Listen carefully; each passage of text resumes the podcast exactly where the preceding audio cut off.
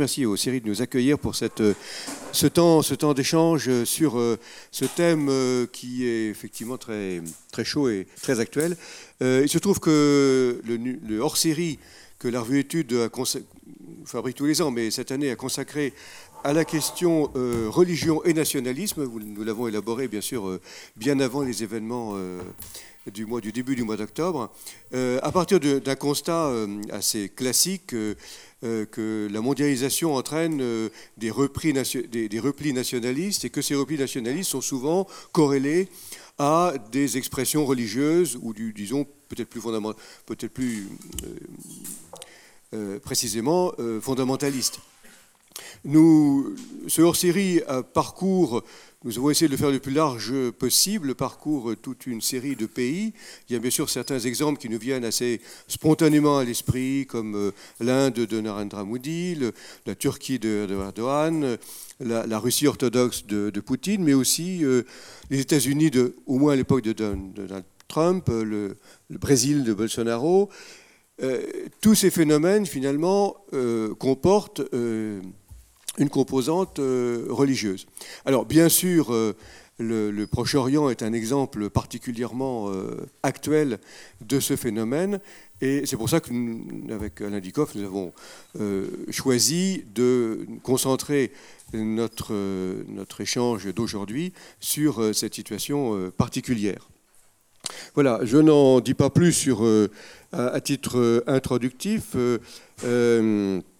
Je présente euh, rapidement nos intervenants dans l'ordre d'intervention. Je commence par ma voisine de gauche, Laetitia Bucaille, qui est professeure de sociologie politique au département d'études arabes de l'INALCO, qui est chercheuse au, au CESMA et dont les recherches portent sur la question des conflits et de leur sortie, j'ai noté sur, euh, sur Internet, en particulier dans les territoires palestiniens.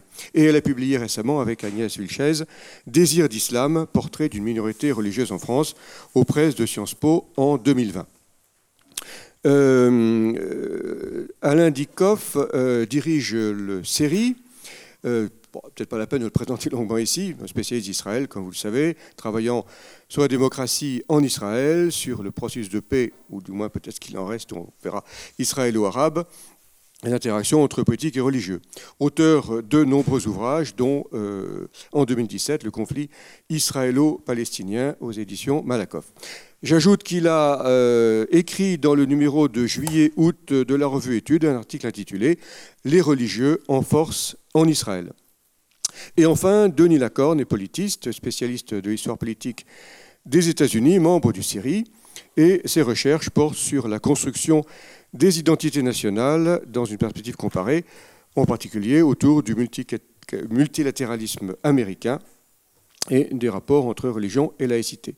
Auteur lui aussi de nombreux ouvrages, dont De la religion en Amérique, un essai d'histoire politique chez Gallimard, J'ajoute qu'en octobre 2008, il nous avait fait l'honneur d'un article dans la revue Études sur une laïcité à l'américaine. Vous voyez qu'il n'y a que Laetitia qui, pour l'instant, n'a pas encore écrit dans la revue Études, mais nous verrons à la fin. Voilà. et sans plus tarder, je laisse la parole à Laetitia. Je sais pas si vous préférez. Euh, merci beaucoup.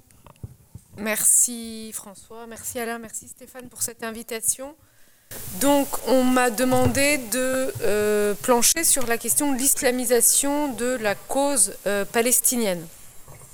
Alors, c'est une, euh, question qui a bien sûr toute son actualité aujourd'hui, mais, mais qui est une question ancienne, puisque on a souvent discuté de savoir si le, le, conflit israélo-palestinien était d'abord un, avant tout un une question euh, nationale, un, conflit national, euh, territorial, et ou euh, un, conflit religieux. Et bon, souvent du point de vue, d'un point de vue eurocentré, d'un point de vue surtout français, hein, l'idée que le, sacré enfermerait les individus, les groupes dans, un dogme et même dans, l'intolérance. Hein, effectivement, si on considère que le droit sur une terre est un droit et sacré, même un, devoir, euh, même un, devoir euh, religieux.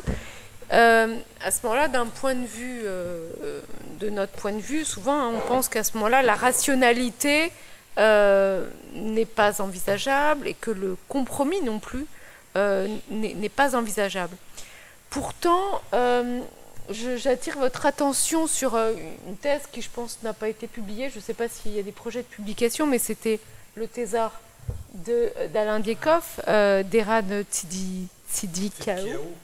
euh, qui avait fait, qui a fait, qui a soutenu une thèse très intéressante sur le nationalisme religieux en Israël et euh, en Palestine, euh, et qui a en fait voilà, remonté leur, leur, histoire pour montrer que à la fois la religiosité était bien sûr un fondement de, de, l'éthos de, chacune de ces, nationalismes et de ces sociétés, euh, et que c'était aussi des qu'ils avançaient aussi en miroir, qu'ils se développaient en miroir, hein, qu'il y avait cette espèce de, réponse entre le nationalisme euh, religieux juif et le nationalisme euh, religieux palestinien et, musulman. Et donc il a montré dans sa thèse bon, voilà, leur leur construction, leur, euh, leur place d'abord marginale et puis leur hégémonie effectivement à partir des années 90, euh, de 2000. Mais ce qu'il montre, enfin ce qu'il euh, suggère aussi dans sa thèse qui est intéressant et qui est tout à fait original, c'est que contrairement à ce qu'on a l'habitude de penser ici, c'est que dans ces nationalismes religieux, il y aurait des ressources en fait pour parvenir à la paix. Euh, alors ça paraît tout à fait euh, invisible, inaudible aujourd'hui, mais euh, je souviens que dans sa conclusion, il pensait au fond que c'était un peu une erreur d'avoir écarté justement les mouvements nationalistes religieux du processus de paix, et que en les incluant, eh bien, ça aurait peut-être conduit à d'autres, d'autres, d'autres évolutions. Dans, l'histoire des, enfin, dans la science politique, quand la science politique se penche sur, sur, les questions de négociation, il, est euh, défendu, hein, par ailleurs, dans d'autres contextes, que le fait d'inclure le plus possible de mouvements dans la négociation, quand bien même ces, ces, mouvements sont considérés comme des mouvements euh, euh, extrémistes, peut être bénéfique pour construire un compromis plus large et empêcher que ce compromis soit détruit par la suite euh, par, ses, détracteurs. Alors, en tout cas, effectivement, je vais euh, organiser mon propos euh, assez simplement en, deux parties. D'abord pour vous parler de la dimension islamique du nationalisme palestinien sur la longue durée, hein, donc cette dimension religieuse qui, est ancienne, et puis pour vous montrer dans un second temps comment celle-ci s'est transformée et s'est diffusée plus largement à partir des années 2000.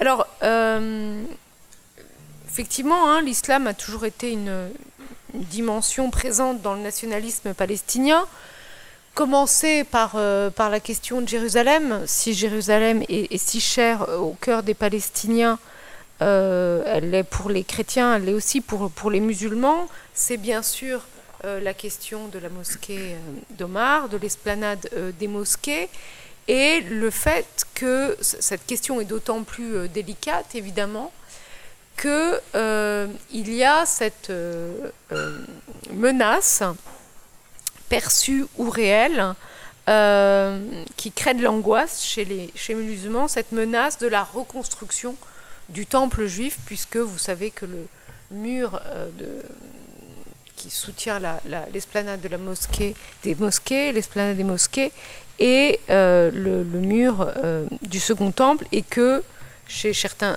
juifs messianiques, il y a ce projet de reconstruire le temple. Hein. Donc c'est un sujet de tension, et c'est un,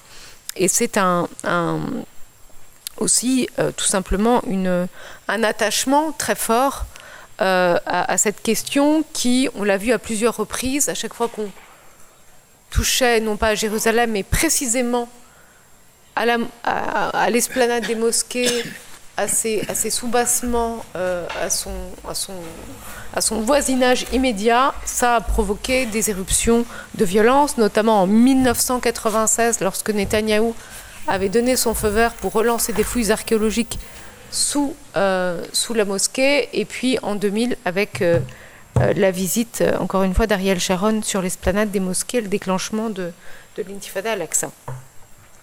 Bon, par ailleurs, la, nation la nation arabe est une, bien sûr est une référence pour les Palestiniens, mais l'Oumma également, l'Oumma musulmane est une communauté de, référence. Et très très tôt, hein, le mouvement national palestinien euh, a perçu le, sionisme comme un danger de nature bien sûr politique, mais un danger aussi euh, de nature euh, religieuse. Autre épisode aussi peut-être qui est intéressant à, mentionner, parce qu'il a un, héritage aujourd'hui, c'est que le, cher Esdin El-Qassam, qui venait de Syrie qui avait fui, euh, qui avait fui le mandat français parce qu'il était poursuivi et qui s'était réfugié donc euh, euh, à, Haïfa au début des années 20 a exercé en tant, que cher dans cette, ville, a tissé des, réseaux islamiques d'éducation et il a mis sur place, hein, il a mis sur pied une organisation secrète armée au début des années 30 pour lancer en fait la lutte armée contre les Britanniques et contre euh, le mouvement euh, sioniste. Donc c'est dans le sillage de la révolte de 1929 euh, des, Palestiniens, qui, est assez vite écrasée par, réprimée par les Britanniques. Par la suite, il y a cette organisation de, donc lancée par Esdin Qassam qui lance hein, la lutte armée euh, pour, euh, pour, euh, combattre les usurpateurs, hein, qui sont à la fois les Britanniques et les sionistes, et qui sont considérés bah, comme des envahisseurs sur des terres musulmanes, puisque pour Esdin el-Qassam, il s'agit bien de défendre des terres musulmanes. Voilà. rapidement aussi, hein, euh, pour aussi euh, bien voir que les, il n'y a pas de, catégorie euh, étanche à l'intérieur du paysage politique palestinien. On a quelquefois l'habitude de présenter le Hamas comme un parti, comme un mouvement islamiste, et puis le Fatah comme un, mouvement laïque. c'est des cas, enfin, en tout cas, la catégorie de laïque est tout à fait impropre en ce qui concerne euh, le Fatah, notamment parce que c'est une référence, euh, enfin une catégorie euh, très française, mais en fait il y a beaucoup de civilités différentes au sein du Fatah, qui justement, hein, le Fatah a été fondé pour réunir tous les Palestiniens, pour essayer de, de, ranimer cette identité palestinienne et sans choix idéologique. Donc il n'y a pas non plus d'orientation religieuse, de soutien à une cause islamique énoncée, mais ce que je voulais vous dire, c'est que euh, quelqu'un comme Yasser Arafat euh, ou comme euh, Khalil el-Wazir, plus connu sous son nom de guerre Abu Jihad, qui, ont fondé le, Fatah, sont passés par l'organisation des frères musulmans, dans laquelle ils se sont entraînés. Hein. donc voilà, ces sensibilités ne sont pas absolument euh, déconnectées euh, les unes des autres. Et au sein du Fatah, il y a beaucoup de, y a beaucoup de, sensibilités euh, différentes. Je dirais que les choses se sont peut-être cristallisées quand même entre un mouvement islamiste incarné par le Hamas et un mouvement nationaliste plus éloigné des références islamiques, le Fatah, dans les années 1990, hein, au début de l'autonomie palestinienne parce que dans cette période-là, euh, eh le, désaccord euh, a éclaté avec force, puisque le Hamas s'est opposé au processus de paix et a lancé euh, des campagnes d'attentats suicides qui ont considérablement freiné le processus de paix et gêné l'autorité palestinienne dans la conduite de ce processus de paix et puis dans la, dans la conduite de son, de son gouvernement des, territoires. Hein. Donc, euh, à partir de ce moment-là, les choses se, se cristallisent et, euh, sans doute les, les références euh, deviennent peut-être plus. Les uns et les autres se démarquent davantage les uns, des autres. en, tout cas, euh, si, l'on on peut penser que euh, partir des années 2000, la, la, cause palestinienne s'islamise énormément, il ne faut pas oublier hein, que l'association des frères musulmans est présente dans les territoires occupés depuis de nombreuses décennies et que euh, l'association des frères musulmans, hein, donc avant l'existence du Hamas, le Hamas n'apparaît qu'en 1987, au début de la, de la première intifada, c'est le bras politique du, du, Hamas qui est donc créé pour participer euh, à l'intifada. Hein. Jusque-là, les frères musulmans avaient fait le choix du, du quiétisme, et justement, l'objectif, c'était de réislamiser la société. On estimait qu'il fallait réislamiser la société avant de pouvoir envisager euh, de, se, de, se, confronter euh, à Israël. Donc euh, l'association des frères musulmans a tissé un réseau relativement efficace avec des organisations caritatives, des organisations dans le domaine de l'éducation. particulièrement à Gaza. Hein. le réseau a été particulièrement étoffé à Gaza, avec notamment des, maternelles euh, des maternelles gérées par, euh, euh, par les frères musulmans avec un, programme hein, dès la maternelle islamique, puisque les enfants sont, sont ainsi instruits à, répondre selon les codes de la sociabilité islamique et puis des fêtes de fin d'année aussi qui, sont dans la qui s'inspirent hein, des, de, de, l'imaginaire du Hamas, en tout cas dans les années 1990.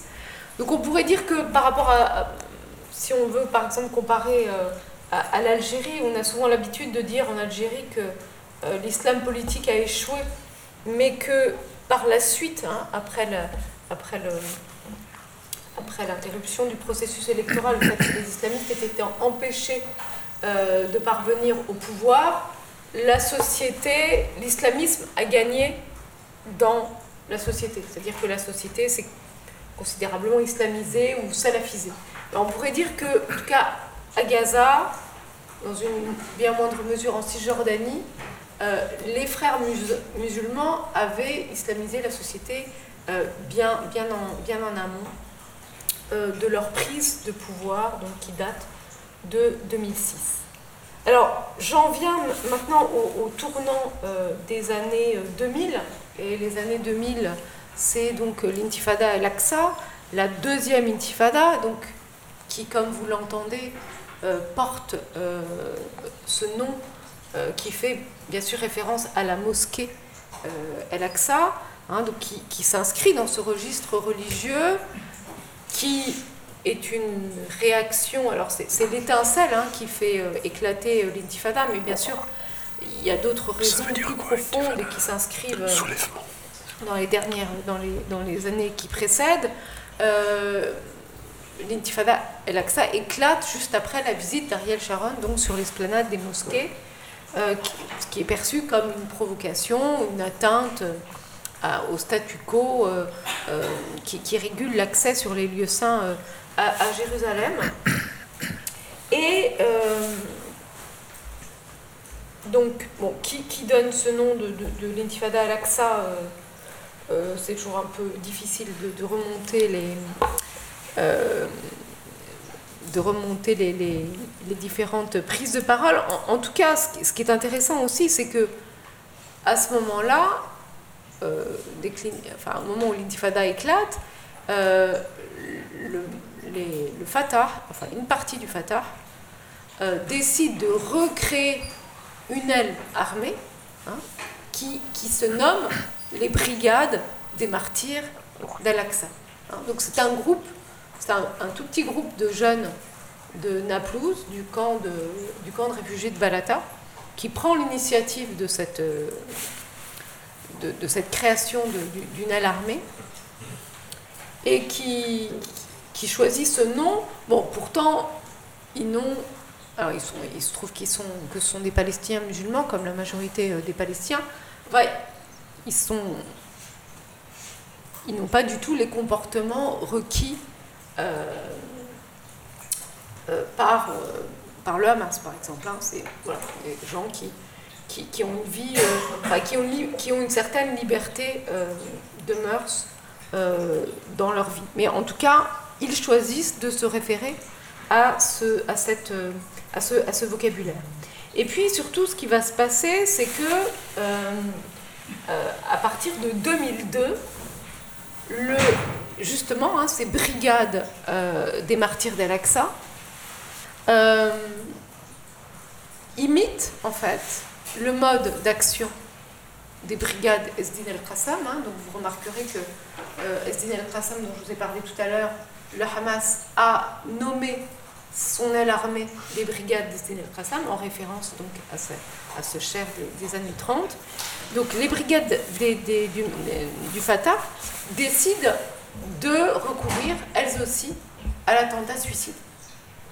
Euh, ce qui est un tournant, hein, puisque le Hamas était illustré à partir de 1994 par des attentats suicides. C'était euh, un registre, un répertoire d'action euh, tout à fait nouveau hein, euh, pour le Hamas.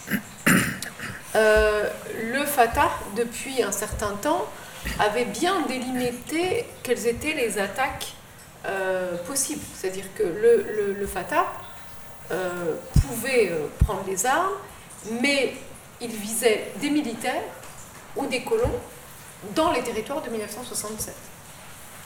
Il n'y avait pas d'attaque les décennies qui précédaient, menée par le Fatah à l'encontre de civils israéliens sur le territoire israélien. Donc que tout d'un coup, l'armée du Fatah se mette à adopter le même modus operandi et à s'en prendre donc à des, civils israéliens euh, qui se situent en Israël est un tournant. Alors, euh, on peut se demander, évidemment, on peut s'interroger euh, sur les, sur les raisons qui ont mené euh, cette aile armée euh, du, Fatah à, recourir à ce mode d'action, qui n'ont d'ailleurs pas du tout fait l'unanimité au sein du Fatah. Hein. Il y avait des gens au sein du Fatah qui étaient tout à fait opposés à ce, à ce passage, euh, ce type de violence. bon, il y, a. Je ne sais pas exactement combien de temps. Tu peux encore. Je peux encore parler. Encore quoi, 10 minutes? 5 minutes? 5 minutes, 5 minutes. D'accord. Euh, donc, bon, il y a plusieurs raisons qui expliquent cela, notamment le, fait que le, Fatah, sans doute, avait peur de se voir dépassé hein, dans son efficacité euh, par, le Hamas. Hein, et donc, euh, parce que les registres qui étaient disponibles à l'époque, c'était d'abord les jets de pierre. Hein. Au, début de la deuxième intifada, à peu près les trois premiers mois de la deuxième intifada, on a des jeunes euh, qui, euh, durant des manifestations qui vont rencontrer des, patrouilles israéliennes, lancent des pierres, qui répètent le geste qui avait été précédemment accompli dans la première intifada, sauf qu'il était connecté à tout un répertoire de désobéissance civile, ça n'avait rien à voir. Et là, à l'époque, comme il y a des militants armés parmi les Palestiniens, les Israéliens ripostent à balles réelles. Donc les jeteurs de pierres se retrouvent souvent euh, finalement euh, tués euh, par, par l'armée israélienne. Ça, dure quelques mois, ensuite ça s'arrête. Donc, il y a ce premier, il y a ce premier geste hein, qui, est parfaitement inefficace hein, du point de vue de la stratégie militaire, qui n'atteint pas sa cible, etc., et qui est payé d'un prix très cher. Ensuite, le deuxième mode d'action des, brigades des martyrs d'Al-Aqsa, ben, c'est de, faire le coup de feu. Hein. c'est les méthodes de guérilla classiques et d'essayer d'aller tendre des pièges à des patrouilles israéliennes, etc. Mais en Cisjordanie, euh, comme à Gaza, c'est assez difficile parce que les techniques de guérilla euh, reposent sur le fait de pouvoir frapper et de se retirer très vite. Or, le territoire est tellement exigu, contrôlé, quadrillé par l'armée israélienne, que cette technique trouve très vite ses limites. Et, donc, euh, euh, les brigades des martyrs Al-Aqsa se, mettent aussi euh, aux attentats suicides, qui, qui, reposent aussi, je crois, sur une, vision du, martyr. C'est-à-dire que pendant... au début de l'intifada, on a vraiment cette figure du martyr incarné par le jeteur de pierre qui meurt presque gratuitement en jetant ces, pierres contre l'armée israélienne, mais qui unifie hein, les Palestiniens entre eux, c'est-à-dire que c'est le martyr complet, hein, c'est le martyr victime, victime de la cruauté des, Israéliens. Mais, alors, et puis c'est cette image aussi du petit Mohamed Abdullah, qui est ce petit garçon qui est tué par l'armée israélienne, qui apparaît lui aussi comme le martyr parfaitement innocent euh, et victime de la cruauté, euh, de la supériorité militaire israélienne. Mais à un moment donné, euh, il y a une certaine lassitude, bien sûr, par rapport à ce, martyr innocent, il y a une espèce de retournement complet avec celui qui va perpétrer un attentat suicide et qui devient un martyr, là, héros, héros dans la mesure où il réussit à infliger des pertes euh, aux Israéliens, euh, euh, qui, qui et cette, ce retournement de situation ne dure pas très longtemps parce que généralement il y a des représailles israéliennes et puis ça ne, ça ne remet pas en cause durablement le rapport de force, mais au moins pendant un court moment, il y a cette impression d'inverser le rapport de force qui procure une certaine satisfaction aux, Palestiniens. Alors, est-ce que pour autant on doit en conclure à une islamisation de la société palestinienne euh, Est-ce que l'islamisation euh, de, est-ce que, même le fait que, le, Fatah recourt à l'attentat suicide, est-ce que c'est une, islamisation des, répertoires euh, qui concernerait toutes les organisations? Au fond, on pourrait aussi étudier l'hypothèse inverse, à savoir que euh, l'attentat suicide serait en quelque sorte se séculariserait. Parce que ce qu'on observe, c'est qu'on a des, des, des auteurs d'attentats suicides qui ne sont pas forcément très religieux, qui ne sont pas les auteurs classiques de ces attentats, qui sont quelquefois des jeunes femmes. Hein. c'est aussi ce qui se passe pendant la deuxième intifada, c'est l'élargissement des candidats à l'attentat suicide qui ne sont pas, si vous voulez, le candidat type euh, du Hamas, qui d'habitude est un jeune, alors plutôt un, homme jeune, mais animé d'une foi solide. Là, il n'y a plus cette, il y a plus cette, euh, ces caractéristiques-là qui, qui, s'attacheraient euh, aux auteurs des, attentats suicides. Bon, d'ailleurs, on sait hein, que de par le monde, les attentats suicides ne sont pas forcément perpétrés par des islamistes ou même par, des, par des musulmans. Euh, religieux. Et alors, on peut se demander aussi, euh, je, c'est une réflexion euh, qui, qui, qui, m'est venue là euh, avec les, les, les, événements tout à fait contemporains. C'est-à-dire que là, à Gaza, bien sûr, on a des scènes où, les, Palestiniens sont désignés, sont considérés meurent, enfin, meurent et, donc sont considérés comme des martyrs par centaines, par milliers. Et on peut se demander ce que ça va provoquer aussi hein, sur, euh, sur euh, le rapport aux, martyrs chez les Palestiniens. Euh, c'est-à-dire que cette tolérance ou cette appropriation de la figure du martyr, est-ce qu'à un moment donné, à partir du moment où le martyr se, répand de manière trop indécente, est-ce que finalement cette figure ne, va pas être euh, rejetée hein? D'ailleurs, en fait, on sait aussi dans, les guerres précédentes que, le Hamas, euh, finalement, en, se laissant entraîner dans des guerres contre Israël, avait bien conscience du fait qu'il y aurait des représailles sur la population euh, civile palestinienne de Gaza. Mais c'était euh,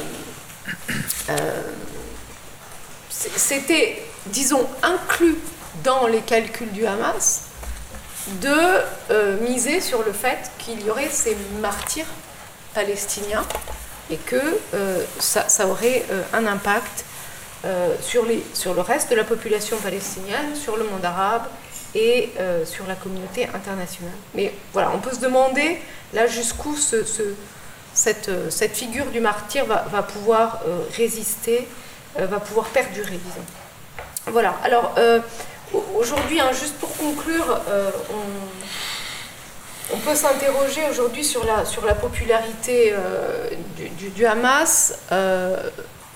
alors, et, est-ce que la popularité du Hamas, si elle est avérée, est-ce que ça signifie une islamisation de la cause palestinienne? Est-ce que ça signifie une adhésion des Palestiniens à une vision euh, islamique? Bon, je n'ai pas tous les éléments pour, euh, pour répondre, mais ce, qu'on peut dire, c'est que clairement, le Hamas est apparu comme une alternative à l'autorité palestinienne, à son impuissance, euh, bon, tout ça est connu, que le Hamas est apparu à plusieurs reprises, et évidemment aussi le 7 octobre, comme capable de combattre Israël, de défendre l'honneur des Palestiniens, de euh, faire ressurgir une cause qui paraissait complètement oubliée.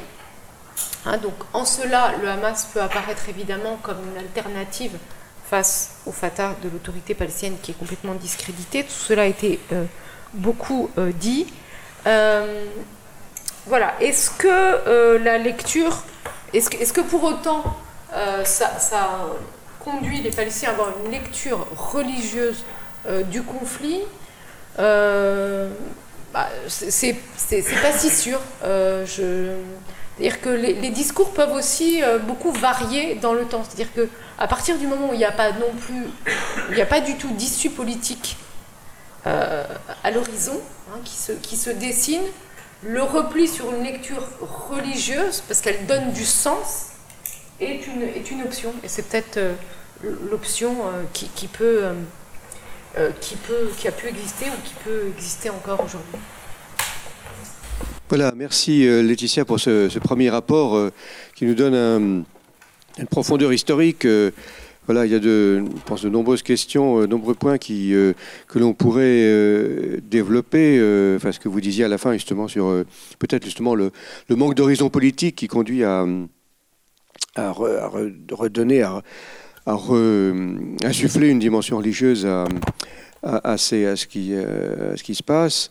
Euh, pour ma part, je, suis assez fasciné, je ne sais pas si le mot est, exact, par euh, ce phénomène des attentats suicides. C'est qu'il y a un rapport à la mort aussi qui est quelque chose de très significatif hein, dans, dans ces, manifestations. voilà, peut-être qu'on pourrait aussi, une petite allusion que vous avez faite au début, rapidement, sur les ressources du religieux pour la paix, parce que nous sommes partis, et c'est un peu le, quand même l'axe principal de notre réflexion sur euh, l'association entre religion et violence, bon, euh, qui est euh, une thèse très connue, peut-être trop connue, et, peut-être espérons qu'il y a d'autres ressources dans le religieux que uniquement du côté de la violence. Enfin, ça, c'est une autre question. et je passe sans attendre le micro à Alain Dikoff. Merci beaucoup. Alors, moi, je vais en effet parler de, du miroir. Je pense qu'en effet, ces, deux sociétés euh, euh, se sont en partie construites en, miroir et en tous les cas pour, pour ce qui concerne cette, euh, cette, alliance en fait entre nationalisme et religion, euh, il est assez frappant que, c'est quelque chose qui apparaît déjà d'un point de vue temporel à peu près au même moment, c'est-à-dire dans, les années 1970. Mais avant de venir à ça, un tout petit peu aussi un contexte historique, parce que je ne sais jamais euh, exactement ce que les gens savent ou, ne savent pas, euh, mais donc pour planter un petit peu le décor.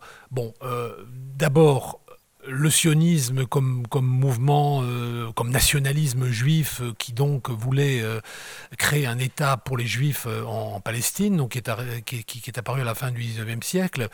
Au départ, même si en effet il revendique une terre, bon je ne vais pas rentrer sur les débats, puisque certains voulaient créer un État juif ailleurs qu'en Palestine, hein. il y a eu ce qu'on appelait le mouvement territorialiste qui a essayé de construire un État juif ailleurs, en particulier en Amérique, en Amérique du Sud. Hein, il y a eu les projets à Suriname. Enfin bref, je ne vais pas rentrer dans le détail. Mais grosso modo, il s'est quand même dirigé sur la Palestine assez vite, sur la terre d'Israël, si on utilise le, terme, euh, le terme euh, en hébreu, hein, euh, Eretz Israël, la terre d'Israël. Ce, mouvement, même s'il revendique cette terre-là, au départ, c'est quand même un mouvement, je dirais, séculier. Ça, il faut jamais l'oublier. C'est un mouvement séculier porté par des juifs d'Europe de l'Est, pour l'essentiel, en tous les cas dans les, forces vives, animé par, des par, des, par, des, par une idéologie socialiste, révolutionnaires, hein, au sens propre du terme, euh, qui veulent en fait euh, très clairement mettre fin à la passivité juive, c'est l'interprétation. Donc, ça veut dire aussi à partir de là mettre fin à la diaspora telle qu'elle existe et regrouper les juifs dans un territoire euh, dans lequel ils pourraient finalement réaliser quelque part ce passage à la modernité qu'ils ne peuvent pas effectuer dans l'Empire tsariste en particulier. Alors j'insiste sur lui parce qu'évidemment c'était là où l'essentiel du peuple juif euh, existait à la fin du XIXe siècle.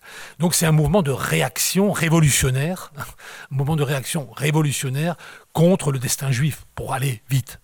Hein. Et dans ce destin, il y a la religion. Mais pour le sionisme de départ, il est très clair que c'est quelque part un mouvement qui, se démarque de la religion, hein, qui se démarque de la religion et qui se démarque déjà de la religion, accusée en particulier d'avoir entretenu la passivité des juifs en diaspora. Et, donc c'est contre cette religion qui entretient la passivité qu'il faut rentrer dans l'histoire en fait et rentrer dans l'histoire, ça veut dire bah, créer un mouvement politique avec des tendances diverses, de droite et de gauche surtout pendant très longtemps, pour euh, euh, finalement euh, complètement transformer en fait la destinée juive sur une base nationale politique. Donc ça, il faut jamais l'oublier.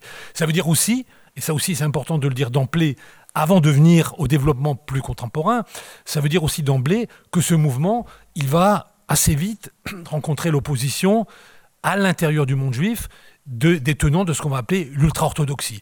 Les rabbins du début du XXe siècle sont farouchement hostiles au sionisme. Ça aussi, il faut le dire.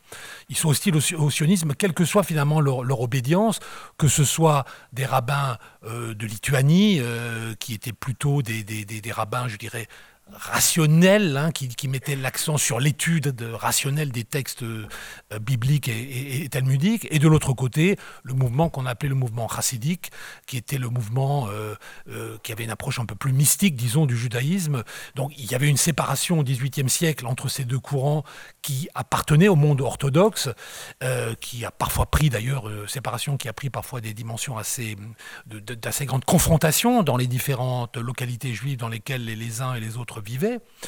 Donc il y avait des excommunications réciproques, ce genre de choses. Euh, mais quand le sionisme est apparu, ces deux groupes se sont euh, serrés les coudes, se sont, se, sont dressés ensemble contre le sionisme. Ils se sont dressés contre le sionisme parce que pour eux, c'était une idéologie, au sens propre du mot, hérétique. C'est-à-dire allant contre le sens de l'histoire, pas de l'histoire, contre la religion euh, juive euh, entendue euh, de façon intrinsèque. Hein, voilà. Donc, c'est, et, c'est l'essentiel du monde juif orthodoxe à la fin du 19e, au début du 20e siècle, est sur cette position-là. Un parti qui existe encore aujourd'hui en Israël, qui s'appelle la Goutat Israël, l'Union d'Israël, qui a été créée en 1912 à Katowice, à l'époque qui était allemande, hein, mais qui est devenue ensuite polonaise. Euh, donc ce parti, en 1912, il, est créé pour combattre le sionisme. Alors aujourd'hui, évidemment, l'ironie, bon, pas le temps de rentrer dans les détails, l'ironie du sort, c'est qu'aujourd'hui, il se retrouve à, la Knesset, mais, mais au départ, il est contre le sionisme par définition, il le combat farouchement. Hein. Et là aussi, il y a des excommunications religieuses des, différents leaders sionistes qui, sont prises par les rabbins de l'époque. Donc le, point de départ, il est important de le rappeler parce que ça permet de comprendre les transformations qui, ont eu lieu au cours du siècle écoulé jusqu'à aujourd'hui. Alors, dans ce paysage que je dresse très rapidement, il y a malgré tout un petit groupe au départ de juifs religieux donc orthodoxe en ce sens-là, c'est-à-dire qui respecte les pratiques religieuses, qui va commencer à collaborer, à coopérer avec les sionistes séculiers. Il le fait d'abord pour des raisons pragmatiques, et ensuite, à partir des années 30, il va le faire aussi pour une raison théologique. Et c'est important de le, dire. Il va le faire pour des raisons théologiques parce que grosso modo, il y a un rabbin qui, va, qui est d'origine lituanienne au départ, mais qui va s'installer euh, en, euh, en, Palestine dans les années 1920, qui s'appelle Abraham Cook, c'est son nom de famille, K2OK ou KUK, euh, et qui va en fait avoir, je dirais, complètement réinterprété le sionisme en fait en gros, pour faire, vite, il va, euh, dans, des, traités religieux assez compliqué en réalité, en faisant référence à des, catégories de la, de, cabale juive, donc du Moyen Âge, etc. En fait, euh, euh, dire que à son corps défendant, le sionisme a en fait une dimension religieuse. Pour le, dire autrement, ils, disent que, il va utiliser d'ailleurs cette métaphore qui, est très parlante, je crois. Pour, euh, Cook, euh, Abraham Cook, donc il va mourir en 1935, il, ne connaît pas, il ne va pas euh, assister à la, naissance de l'État d'Israël en 1948. Euh, les sionistes, donc laïcs pour faire vite, pour l'essentiel, sont ce qu'il appelle l'âne du Messie, donc l'âne, l'animal. Pourquoi? Parce que dans la tradition juive, et d'ailleurs ça se retrouve dans le christianisme, hein, pour, le Messie doit rentrer à Jérusalem sur un âne. Donc l'idée de Cook, c'est que les sionistes, même si par exemple ils vont manger du jambon, même s'ils respectent aucune pratique, ils ignorent une chose, c'est qu'en fait ce sont des agents de Dieu. Mais ils, agissent sans le savoir. C'est pour ça que ce sont c'est l'âne, donc les, les, sionistes, n'est pas très valorisant pour eux, mais c'est l'âne, donc qui va rentrer, jucher sur, l'âne. Il y a les religieux, parce que eux, ils savent qu'en réalité, il y a un dessin secret dans le sionisme qui, sous ses apparences laïques, en fait, est un projet religieux. pour faire vite, hein, je, résume, mais c'est quand même ça l'idée. Et je pense que là, un peu la parabole, hein, la, métaphore de l'âne est assez parlante. Hein. Ce sont des agents de Dieu qui s'ignorent. Et donc, à partir de cette lecture-là, il est entièrement légitime, de son point de vue, d'un point de vue religieux, encore une fois, j'insiste, il est entièrement légitime de collaborer avec eux, de coopérer avec eux. Parce qu'un jour viendra où le sionisme séculier va euh, en quelque sorte rentrer dans une phase de déliquescence, et ce sont les religieux qui prendront quelque part le pouvoir. Il y a une incroyable, quand on voit les choses à partir d'aujourd'hui, il y a une incroyable vision, parce qu'en réalité, c'est en effet quelque part ce qui est en train de se passer. Qui est en train de se passer. Alors, le, euh, donc euh, Cook va, mourir en 1935, euh, mais il va donner une légitimité à ce qu'on appelle le sionisme religieux, qui au départ, après 48, donc il va exister en Israël, il y aura des députés, le parti en hébreu s'appelle Mafdal, le parti national religieux. Ce, parti, au départ, il est petit. Et il plutôt, et ça c'est important de le dire aussi, à cette époque-là, il est dans une position pragmatique. Euh, justement, les idées de Cook que je viens d'évoquer, elles ne sont pas encore très présentes dans ce parti. Ce, parti collabore à l'époque avec les sionistes de gauche. Il est souvent dans les gouvernements. Euh, en, général, ils obtiennent le ministère des, cultes, par exemple, euh, ou le ministère de l'Intérieur qui sont importants pour eux stratégiquement. Mais en fait, ce sont un peu des, Ils sont sur un strapontin. Voilà, ils sont sur un strapontin. C'est pas eux qui ont un grand pouvoir. Euh, ils sont dans les gouvernements parce que la majorité socialiste a besoin d'eux, mais en réalité, ils n'ont pas beaucoup de, euh, pouvoir. Ils sont plutôt dans une posture pragmatique, comme je le dis. Ils vont créer, par exemple, euh, quelque chose qui montre bien l'imprégnation, la force qu'avait le, sionisme de gauche. Ils vont créer des kibbutz sur le modèle des kibbutz qui étaient au départ évidemment séculiers, hein, socialistes, bon, bah, il, il y aura des kibbutz religieux. Ben, mais le fait même qu'ils vont, vont, utiliser, finalement, qu'ils vont créer des kibbutz religieux, montre la force de l'importance du kibbutz comme référence. Et donc, ils ne peuvent pas faire autrement, quelque part, que eux-mêmes d'imiter, finalement, les sionistes socialistes. Et ça, c'est vrai jusqu'en 1967. C'est là qu'il va y avoir un moment de, euh, bascule qui, est important. Euh, Cook a eu des enfants, et il, il, en a eu en particulier un, qui s'appelait Tzvi Yehuda Cook, qui était lui-même rabbin, et qui lui va d'ailleurs euh, donner une, comment dirais-je une, interprétation beaucoup plus politique du message de son père, qui était quand même parfois assez compliqué à comprendre, euh, puisque bon, on est quand même dans des références religieuses. Hein, euh, au départ. Donc il va, il, va, il va un peu simplifier finalement le message de son père en insistant sur la dimension en particulier territoriale en insistant sur la dimension territoriale. Et là, il y a, euh, quelque chose qui va, se passer qui est très important, c'est que il va y avoir la guerre de, 67, hein, comme, vous le savez, et la conséquence de la guerre de 67, c'est évidemment euh, euh, le contrôle de la Cisjordanie et de, Gaza par l'armée israélienne. Au départ, c'est un fait, on pourrait dire, banal, c'est le résultat d'une guerre, comme il y en a déjà eu d'autres avant, avec le Sinaï, etc., etc. Sauf que Cook va lui donner une interprétation qui est une interprétation religieuse.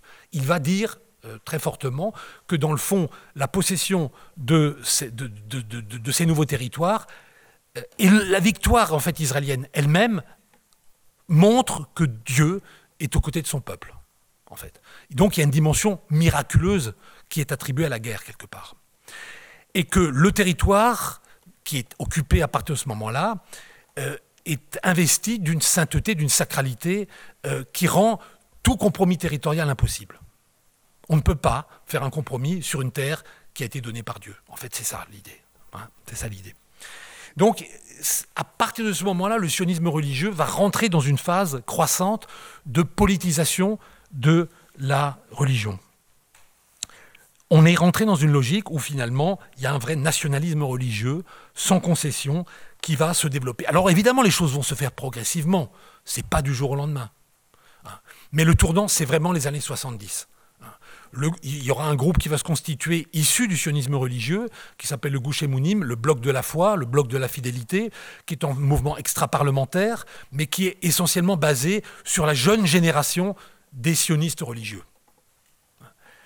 Qui, qui en fait conteste aussi, ça c'est un point euh, qui ne me paraît pas inintéressant, qui conteste aussi, euh, comment dirais-je, euh, le pouvoir de leurs aînés en fait, ils vont accuser aussi leurs propres aînés, leur, père, hein, si vous voulez, leur, mère euh, de façon plus limitée, mais leur père, finalement, d'avoir mis en œuvre une sorte de sionisme religieux un peu affadi, d'avoir finalement renoncé au cœur du message. Le cœur du message, c'est qu'il faut revigorer le judaïsme.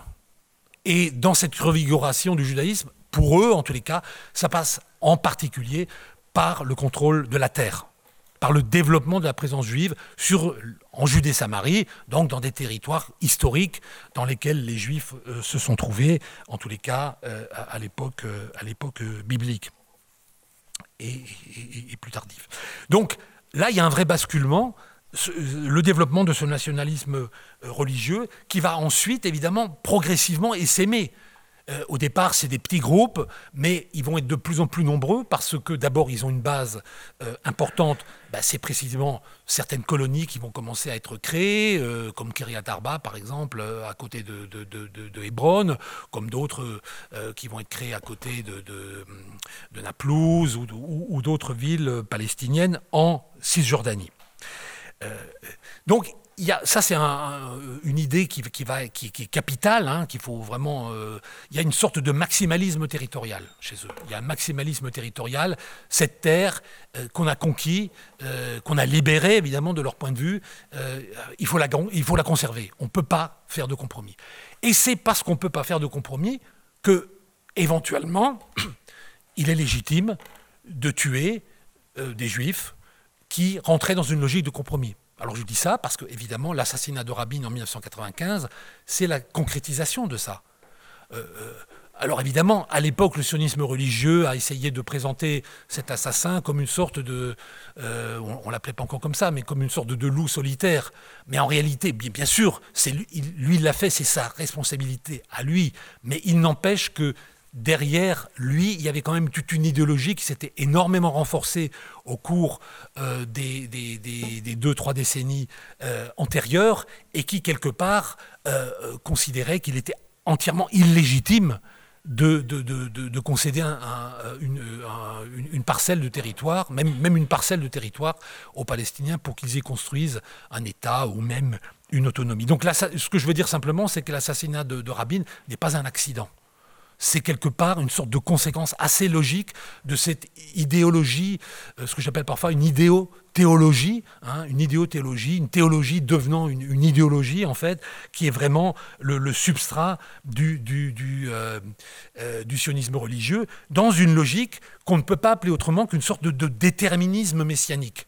Hein. C'est-à-dire que pourquoi est-ce qu'il est si important de conserver le territoire? Parce que pour eux, euh, si, on, rend des territoires bibliques, on, rentre dans, une logique de régression messianique. Or, il faut qu'on avance dans la voie du messianisme. C'est-à-dire, il faut qu'on avance dans la voie où, à un moment, le Messie va venir. Alors évidemment, là, pour eux, c'est le Messie juif. Je laisserai Denis parler euh, du, Messie, du Messie chrétien, parce que, mais il y a évidemment un lien un peu entre les deux, hein, quelque part. Mais là, c'est évidemment un Messie juif qui doit venir. Mais ce Messie juif, il ne peut pas venir si on ne conserve pas le contrôle et la souveraineté sur cette terre promise. Ça, c'est clair. Pour eux. Alors évidemment, d'autres religieux juifs ne, seront absolument pas en accord avec, ce, avec cette lecture-là. Mais il faut savoir que c'est la lecture dominante dans le sionisme religieux euh, aujourd'hui, hein, très clairement. Donc, euh, euh, donc, donc c'est pour ça que je dis qu'il y a un déterminisme messianique qui fait qu'on ne peut pas, on, on, ne peut pas concéder des territoires. Et quand même, derrière tout ça, il y a ce que Laetitia a évoqué c'est-à-dire le projet de certains groupes de reconstruire le troisième temple. Ça fait partie de l'idéologie messianique, c'est clair. Hein, c'est clair. Et euh, il faut savoir que en 1984 déjà, il y a eu un projet de dynamitage euh, euh, de la mosquée Al-Aqsa, qui a échoué, qui a été, qui a été euh, démantelé par, le, par, le, par les services de sécurité intérieure israéliens, par le Shin Bet. mais on peut imaginer une seconde, enfin, que si ça avait marché, ça aurait été évidemment une sorte de, de, cataclysme régional, voire, voire, même mondial. Donc, il faut savoir qu'il y en a qui ont l'idée de donner une dimension activiste à ce messianisme. Ils ne se contentent pas de croiser les doigts et d'attendre que le Messie viendra. Ça, c'est la position des ultra-orthodoxes, grosso modo. Hein. Euh, les ultra-orthodoxes, quelque part, ils ne posent pas de problème de ce point de vue-là, parce qu'ils se disent, bah, de toute façon, euh, le seul moyen de faire venir le Messie, c'est de prier. Bon, et de, respecter les pratiques. Mais sinon, on ne sait pas quand ça viendra, c'est la providence qui, qui agira. Là, pour les sionistes religieux, c'est tout à fait autre chose. On peut participer. En fait, les acteurs, les, juifs euh, religieux qui se reconnaissent dans cette idéologie, en tous les cas, ils peuvent participer à l'avènement du Messie, eh bien, par exemple, pour certains groupes, euh, en dynamitant les mosquées, parce qu'évidemment, ça, changera beaucoup de choses. On peut euh, facilement s'en rendre compte, et donc, à partir de ce moment-là, on peut rentrer dans une logique où on peut-être, au bout de tout ça, on arrivera à reconstruire le troisième temple et à faire revenir quelque part le Messie. Donc il faut, ça c'est vraiment quelque chose qu'il faut bien comprendre. Hein. Euh, alors ça peut peut-être paraître, ça nous paraît certainement à beaucoup d'entre nous euh, assez incompréhensible d'un point de vue rationnel, et ça l'est évidemment, mais il faut quand même essayer de rentrer dans la logique pour comprendre pourquoi est-ce que finalement certains rentrent dans, dans, dans, cette, dimension-là. Ce qui va de pair avec ce mouvement de plus en plus aussi, ce qui n'était pas nécessairement le cas au départ, hein, parce qu'il y a évidemment des nuances, mais bon, je suis obligé d'aller un petit peu, d'aller un peu, un, peu, un peu le temps qui m'est imparti. Mais ce qu'il faut savoir aussi, c'est que de plus en plus, dans ce groupe-là, à sein de ces groupes-là, il y a eu un mouvement qu'on appelle de euh, rarédisation, d'une de, de, orthodoxie plus forte, hein, euh, qui est allé de pair aussi, donc avec un respect plus strict des pratiques religieuses, mais qui est aussi allé de plus en plus avec une critique féroce euh, de la démocratie. C'est-à-dire il y a une dimension de plus en plus antidémocratique aussi dans, euh, ce mouvement. donc il y a le maximalisme territorial, mais aussi une, critique très très forte de, la, démocratie, avec un appel plus ou moins larvé à, l'installation d'une théocratie. Hein. Euh, alors bon, ceux qui vraiment euh, invoquent ça de façon claire et nette sont certes une minorité, mais il y en a beaucoup qui n'invoquent rien de façon explicite, mais qui sont quand même aussi de plus en plus tentés par ça, en tous les cas par une critique de la démocratie, ça paraît assez, euh, évident. et, donc c'est là aussi qu'on trouve ces groupes comme le ministre, le ministre actuel de, euh, euh, Smotrich, euh, qui est donc le ministre des Finances, donc c'est quand même pas rien, mais qui est aussi, et ça c'est un point qui n'est pas sans importance pour notre affaire, responsable de l'administration civile en Cisjordanie aujourd'hui. C'est-à-dire que c'est en fait lui, c'est un peu le ministre des colons pour faire vite, hein.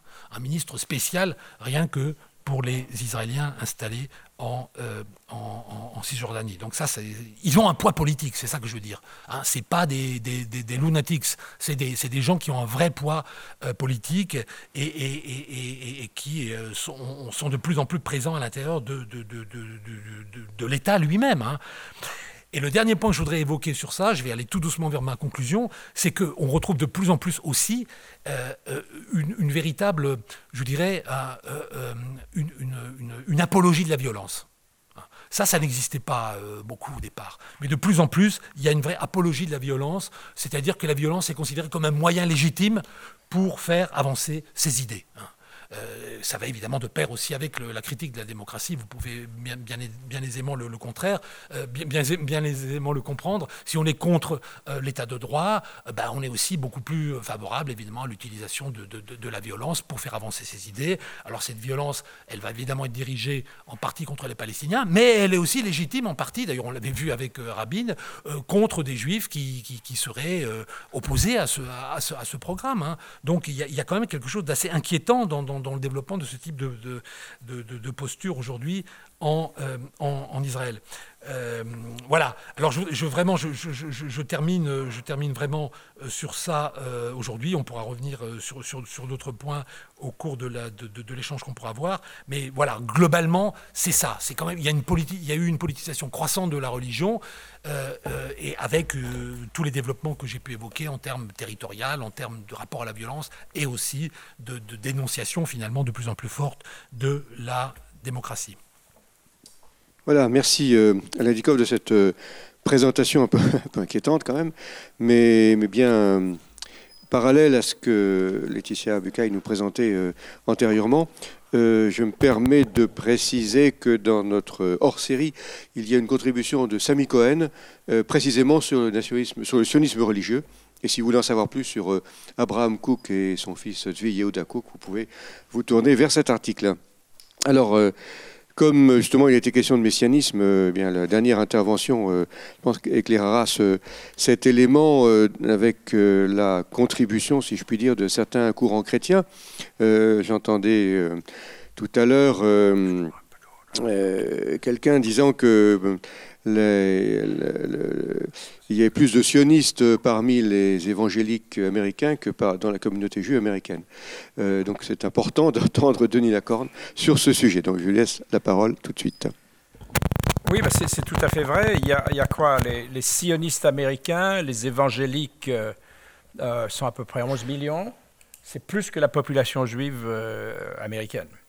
Alors, je vais parler de la fin des temps, mais pas tout de suite, tout de suite. Euh, euh, je réserve ça pour la, pour, la fin de mon propos. Mais pour les évangéliques américains, qui sont attachés à une lecture littérale de la Bible, c'est une certitude que les Juifs sont un peuple d'élus, à qui Dieu a promis une terre qui va du Jourdain à la Méditerranée. Et en même, ils vont aussi citer la Genèse, et la Genèse dit une terre qui va du Nil à l'Euphrate. Donc c'est un immense territoire qui est promis par, par Dieu à Abraham. Et euh, pour les, évangéliques américains, donc, les territoires occupés après la guerre des six jours sont des territoires promis par Dieu à Abraham, a aucun, de, aucun problème là-dessus. Du point de vue évangélique, l'existence des Juifs sert de preuve ou plutôt de témoignage de la véracité de l'Ancien Testament. Alors, euh, selon l'un des plus célèbre des, sionistes chrétiens aux États-Unis, le pasteur John Hagee, je cite, Il n'est pas possible de dire je suis chrétien et de ne pas aimer le peuple juif. Fin de citation. Pour des raisons eschatologiques. Dieu nous ordonne d'aimer le peuple juif et de défendre sa présence sur la Terre sainte. Or, la Bible, selon les évangéliques, ne mentionne pas les Palestiniens. Euh, il y a la Palestine, certes, mais les Palestiniens, le peuple palestinien n'existe pas. Euh, c'est l'opinion moins de fois exprimée par des évangéliques très conservateurs.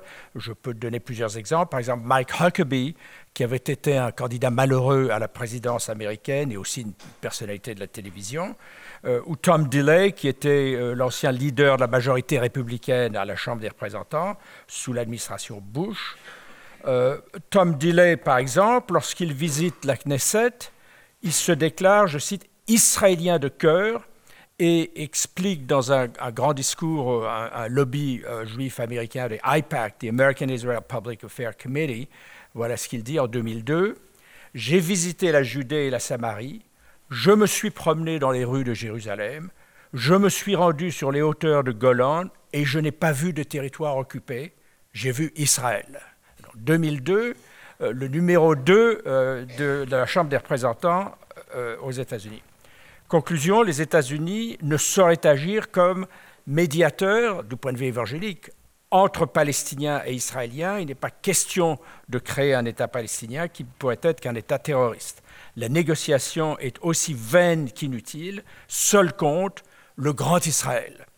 autre exemple, Mike Pompeo, qui est le ministre des Affaires étrangères de Trump, euh, lui-même un évangélique, fier de l'être, entre parenthèses, euh, eh bien, Mike Pompeo, qui avait des ambitions présidentielles, ben, je crois qu'il n'en a plus aujourd'hui, eh bien, c'est le premier ministre américain à visiter les, colonies de, Cisjordanie et il déclarait en 2023, en, en avril, je crois, 2023, je cite, Israël n'est pas une nation occupante. En tant que chrétien évangélique, lecteur de la Bible, Israël, malgré le déni de certains, eh bien, euh, je vais vous le dire en anglais parce que c'est difficile de le traduire, the rightful homeland of the Jewish people, euh, le, véritable territoire euh, du peuple juif.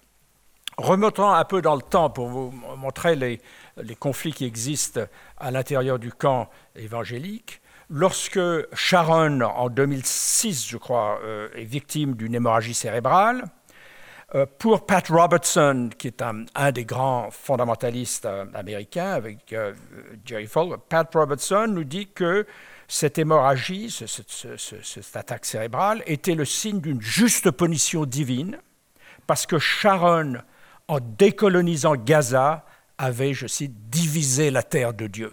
Fin de citation. Donc là, il rejoint le point de vue des, des ultra-orthodoxes. Euh, des, sionistes religieux, absolument. Pat Robertson n'est pas le seul d'ailleurs à dénoncer l'accord de Gaza de, 2005. La plupart des sionistes chrétiens, et ça c'est une centaine de groupes aux États-Unis, eh bien, comme le Christian Friends of Israeli Communities de Ted Beckett ou American Values, le lobby washingtonien de Gary Baer, qui est proche des néoconservateurs, tous ces groupes-là vont dénoncer la politique de Sharon à Gaza comme irresponsable et dangereuse pour l'avenir. Donc il y, a, des prises de position très fortes de la part de gens qui ont beaucoup d'influence aux États-Unis. Et alors, qui sont les alliés d'Israël aux États-Unis? Alors, il y a, je distinguerai, il y a les alliés et aussi euh, des individus importants qui jouent le rôle, je dirais, de courroie de transmission entre les États-Unis et Israël.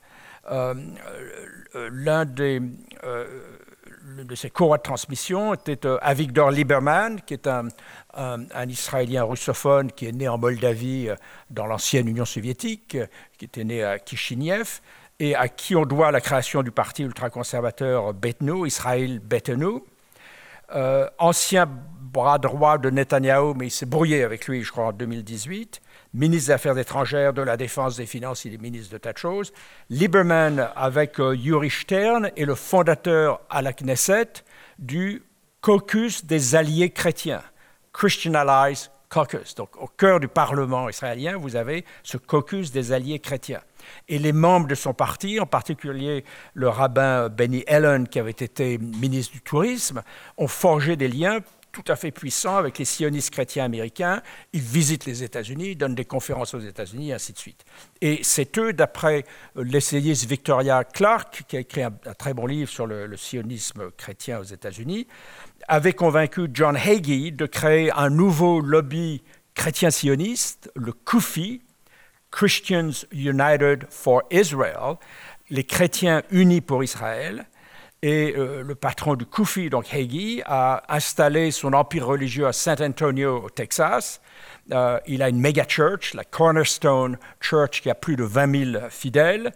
Et parmi les nombreuses publications de, John Hagee, euh, il y a deux ouvrages en défense d'Israël. L'un qui s'appelle Should Christians Support Israel, publié en 87, et In Defense of Israel en 2007, qui sont des apologies du sionisme chrétien. Il est aussi connu pour un best-seller plus eschatologique, euh, Jerusalem Countdown. Donc, dans la nébuleuse, je dirais, des lobbies sionistes chrétiens, le Koufi, Chrétien Uni pour Israël, est particulièrement euh, influent. Il prétend avoir 11 millions de membres. Il a ses entrées au Congrès des États-Unis, il a ses entrées à la Maison-Blanche, y compris surtout à l'époque de la présidence de Trump, euh, pas aujourd'hui sous, sous, Biden, bien sûr. Et ce sont, semble-t-il, les membres du Koufi qui persuadèrent Trump de déplacer l'ambassade des États-Unis de euh, Tel Aviv à Jérusalem. Et l'une des initiatives phares du Koufi est un événement annuel qui s'appelle les Nuits pour honorer Israël. Ça a lieu chaque année aux États-Unis, qui invite euh, ensemble des pasteurs et des rabbins pour euh, discuter euh, du Moyen-Orient et surtout pour démontrer le, soutien massif, le soutien inconditionnel des chrétiens à Israël. À noter que ces, ces réunions ne sont pas prosélytes. Il n'est pas question euh, de convertir les juifs dans une perspective de fin des temps, mais éduquer les chrétiens sur l'importance d'Israël et justifier une action politique en faveur d'Israël. Et, devant les différentes assemblées du Koufi, vont parler des, ministres israéliens, des premiers ministres. Euh, Netanyahu lui-même est intervenu euh, devant ces. le Koufi aujourd'hui a posté un message sur euh, l'ex-Twitter, sur X, sur X, quelques heures après les, massacres du 7 octobre. Là, je cite le message du Koufi, je cite. Aux terroristes qui ont choisi ce combat, je vous le dis, ce que vous avez commis contre Israël, Dieu vous le rendra au centuple. Aux pleurs d'aujourd'hui succédera la joie, car Dieu protège Israël. Fin de citation. Vous voyez, c'est très, très typique de, euh, de l'évangélisme chrétien aux États-Unis. Et dans le même contexte, au même moment, le comité d'éthique de liberté religieuse de la Southern Baptist Convention. Now, the Southern Baptist Convention, c'est la plus grande des fédérations d'églises évangéliques aux États-Unis. Ça représente 47 000 églises, 13 euh, millions de fidèles, la Southern Baptist Convention. Présentait une pétition signée par 2000 euh, pasteurs qui exprimait un soutien sans faille à Israël au nom, je cite, des principes chrétiens de la guerre juste et citait à ce propos la Genèse 12, 1, 3 et le 13e épître aux Romains pour appuyer ses dires. Donc, euh, toujours des références à l'Ancien et au Nouveau Testament. Aujourd'hui, au sommet de l'État, une autre courroie de transmission entre la droite israélienne et, les mouvements évangéliques américains et euh, euh, un certain Don euh, Ron Dermer, qui est un Américain d'origine, enfin devenu israélien, né en Floride. son père était le maire de Miami Beach. C'est un ami intime de, de, Netanyahou. Il a même été surnommé Bibi's Brain, le, cerveau de Bibi par ses amis.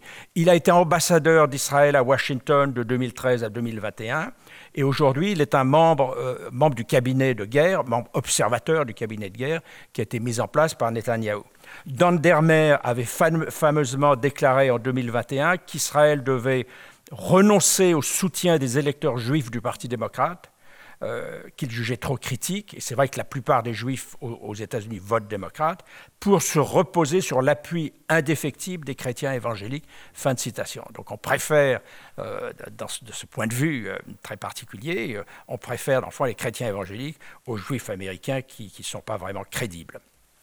Au niveau local, il y a de nombreuses initiatives encourageant les contacts entre colons israéliens et sionistes chrétiens, comme ce fameux, ces fameux cowboys euh, du Sud. Il y a un, très bon article dans Jerusalem Post là-dessus, euh, du Sud et du Midwest des États-Unis, récemment invités par une organisation locale israélienne qui s'appelle Hayovel et qui encourage des expériences de terrain dans les colonies de Cisjordanie pour des volontaires étrangers et qui lève des fonds d'ailleurs auprès de sionistes chrétiens dans son descriptif Hayovel, et je ne sais pas ce que ça veut dire, ça, Hayovel, ça a peut-être un sens, euh, mais ça, peut-être qu'Alain nous le dira. Hayovel propose aux volontaires de venir, je cite, pour expérimenter la culture d'Israël et pour approfondir votre foi ou encore réaliser la prophétie biblique sans préciser euh, de quelle prophétie il s'agit. Et alors on voit, il y a des photos de, cowboys avec leur grand, leur, chapeau qui viennent du Midwest, entourés de jeunes enfants qui portent la kippa. Alors, venons-en à la fin des temps, une perspective dispensationaliste Je m'explique. Le soutien inconditionnel des évangéliques à Israël prend tout son sens dans une perspective eschatologique qui est centrée sur la fin des temps, euh, la grande tribulation, le combat de sept ans contre l'Antéchrist, l'enlèvement, euh, les, Américains disent de rapture, pour sept ans des vrais chrétiens, la bataille d'Armageddon, précédant la parousie du Christ. Cette perspective, elle est pré-millénariste, dispensationaliste, c'est-à-dire qu'elle divise l'histoire de l'humanité depuis Adam à aujourd'hui en, six phases, six époques euh, fondamentales.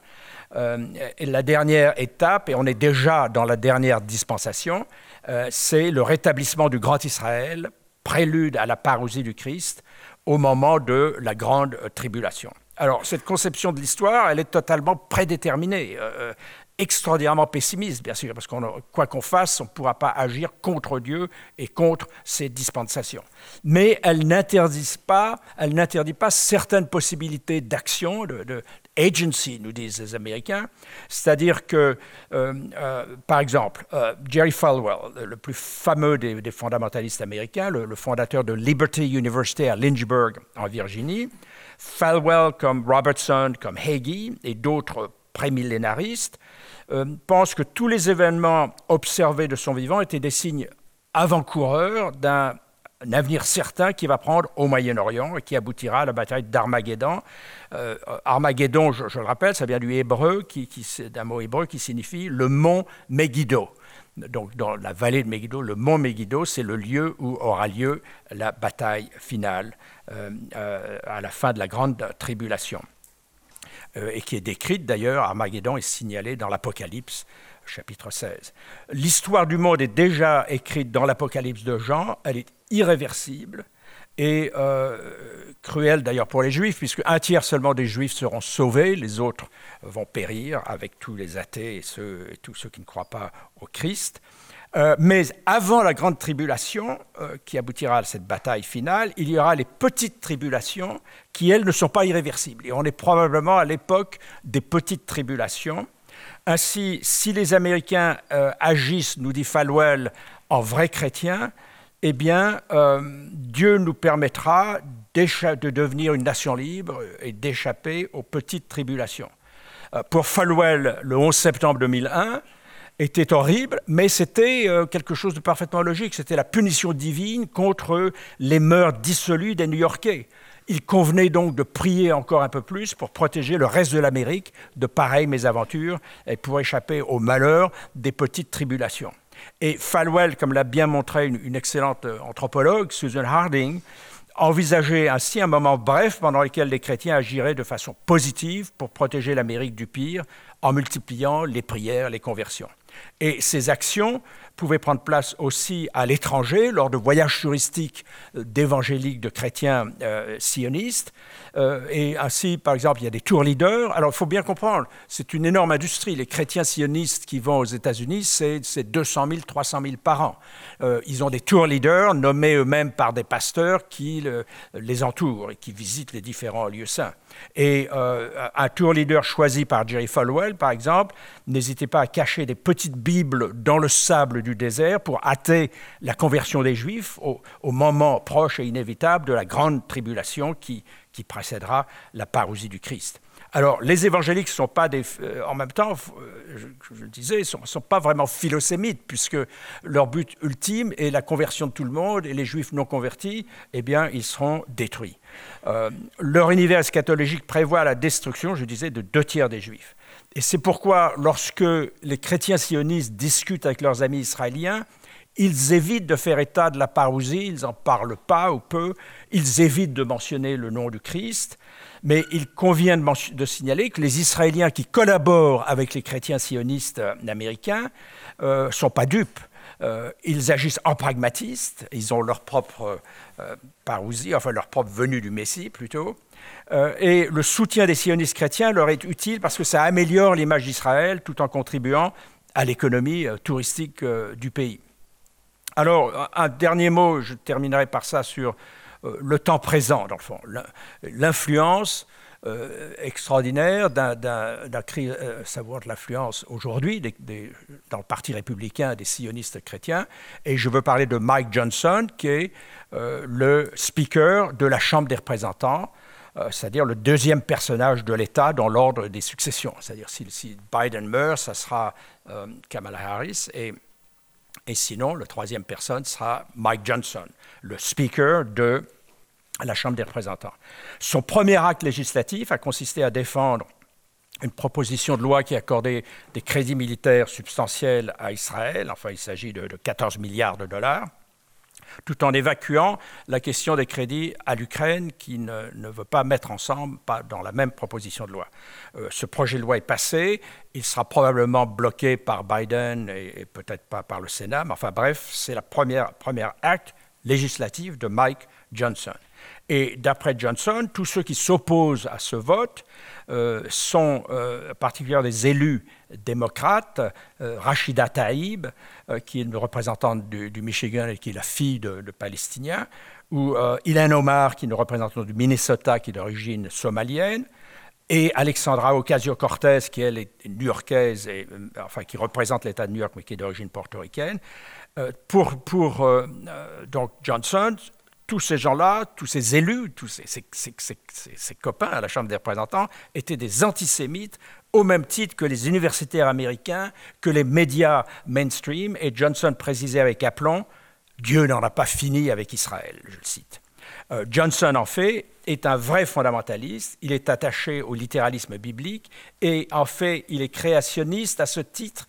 Euh, il a été l'avocat de l'antidarwinien Ken Ham, le fondateur d'une petite église nommée Answers in Genesis, les réponses dans la Genèse, le créateur d'un musée de la création à, Petersburg dans le Kentucky et d'un parc régional qui reconstitue grandeur nature l'Arche de Noé, à Williamstown aussi dans le Kentucky. Et comme d'après euh, Ham, l'origine de la Terre ne dépasse pas 6000 ans, d'après lui, l'Arche de Noé de Williamstown accueille des lions, des girafes, des zèbres, mais aussi des dinosaures. Euh, il n'y a jamais eu d'évolution des espèces. Euh, tout le monde est né au même moment, tous les animaux sont nés au même moment, et donc les dinosaures ont place dans ce, cette arche de Noé. Et euh, Ken Ham ne cesse d'ailleurs de publier, j'ai un exemple ici, de multiplier des éditions de livres illustrés sur les dinosaures du paradis. peu avant son élection comme Speaker du Congrès, Johnson, avocat de profession, enseignait comme par hasard à Liberty University, l'université créée par Jerry Falwell. Euh, et il fut généreusement rémunéré par cette université. Son prédécesseur McCarthy était aussi un fondamentaliste, mais moins fanatique, sans doute parce qu'il venait de, de, Californie du Sud, alors que Johnson vient de Californie du Sud. Oui, Johnson, lui, vient du vrai Sud, il vient de Louisiane. Voilà où nous en sommes. Le Congrès républicain américain soutient sans réserve les petites tribulations du Grand Israël, conformément à une littérature une lecture plutôt littéraliste de certains passages de l'Ancien et du Nouveau Testament. La modernité américaine reste encadrée par un certain biblicisme particulièrement désuet, qui émergea aux États-Unis au début du XXe siècle, entre 1910 et 1915, avec la publication de douze petits fascicules de théologie rédigés par une quarantaine de théologiens américains, canadiens et européens, qui s'appellent The Fundamentals, A Testimony to the Truth. Et ces Fundamentals s'opposaient au darwinisme et à son enseignement dans les écoles américaines. Il marquait un rejet de la tradition du social gospel et insistait sur l'inhérence de l'écriture biblique. Voilà, je, vous remercie. Merci, euh, Denis Acan, de ce tableau qui est pas beaucoup plus rassurant que les précédents, mais bon, c'est. Euh, sauf que, bon, tout se terminera bien à la fin, finalement. Euh, voilà, donc nous avons à peu près une demi-heure de, questions. Hein, alors, on m'a dit que la, la séance était enregistrée, donc je pense qu'il est-ce qu'il y a des micros qui circulent? Comment ça se passe? Alors, il y a, voilà, il y a, il y a un micro, donc si vous avez posé des questions, parlez au micro. Éventuellement, dites à qui vous posez la question. Je pense qu'il y aura pas mal de, questions. Moi, j'en aurai quelques-unes aussi, mais voilà. Alors, qui. Euh, oui, volontiers. N'hésitez pas. Hein. Bon, alors tout d'abord, euh, merci beaucoup pour euh, l'organisation de ce panel. Alors, je ne sais pas qui l'a conçu, mais c'était vraiment complet et, et, très, très intéressant. Et voilà, bravo. Et vraiment, toutes les trois présentations étaient super intéressantes. Alors ma question sera pour Alain, euh, que voilà, encore une fois, je trouvais vraiment très très intéressant. Merci. Et la question est la suivante. Alors, euh, à travers la présentation, on, voit bien comment les idées prennent de plus en plus de, place, comment elles, voilà, elles, trouvent vraiment des moyens aussi politiques pour aboutir. Alors, euh, bon, vous avez mentionné le, ministère de la Finance, il y a aussi le ministère de la Sécurité intérieure. Je voulais savoir comment est-ce que vous voyez l'avenir de la démocratie israélienne C'est-à-dire, bon, on n'est pas dans le temps des prédictions, évidemment, mais c'est vrai qu'avant euh, cette guerre-là, avant le, 7 octobre, on voyait beaucoup de, de démonstration, euh, voilà, les forces démocratiques, les forces moins démocratiques. Alors j'aimerais savoir, euh, juste par rapport au, euh, comme vous le voyez, le, poids de ces idéologies-là, comment elles arrivent à, grandir et comment l'avenir. voilà. Merci. Alors, on, répond tout de suite ou on prend peut-être une autre question, Oui, on va peut-être en prendre plusieurs. Oui. Oui, merci. Une petite question très rapide par rapport au point que vous avez un petit peu développé, mais faute de temps, euh, euh, pour, M. Dikov, pardon, euh, pour la question du sionisme religieux et le rapport à la question démocratique.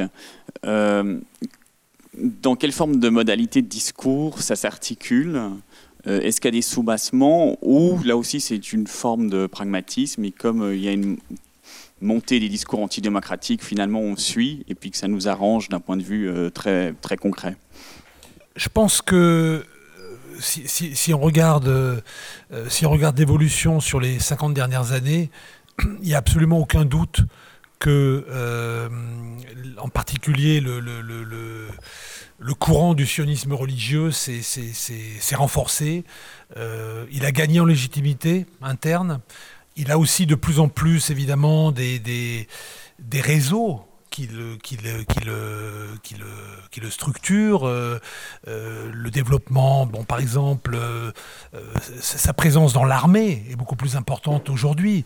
Il y, a un dispositif qui a été créé, les, les yeshivot qui sont, qui sont donc des, des, des, des, lieux où les, les, les jeunes gens qui sont religieux font le service militaire, mais en même temps donc ça dure 5 ans, en, général c'est un peu moins de 3 ans maintenant, mais grosso modo disons 3 ans pour faciliter les choses. Les, les, laïcs font 3 ans de service militaire et ils font vraiment du service militaire, c'est-à-dire bon, euh, maniement d'armes, euh, marche et tout ce que vous voulez.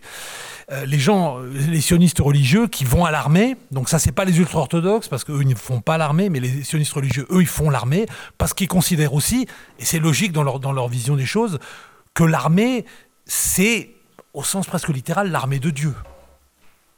Donc, donc c'est, un devoir religieux, c'est pas un devoir politique, c'est un devoir religieux.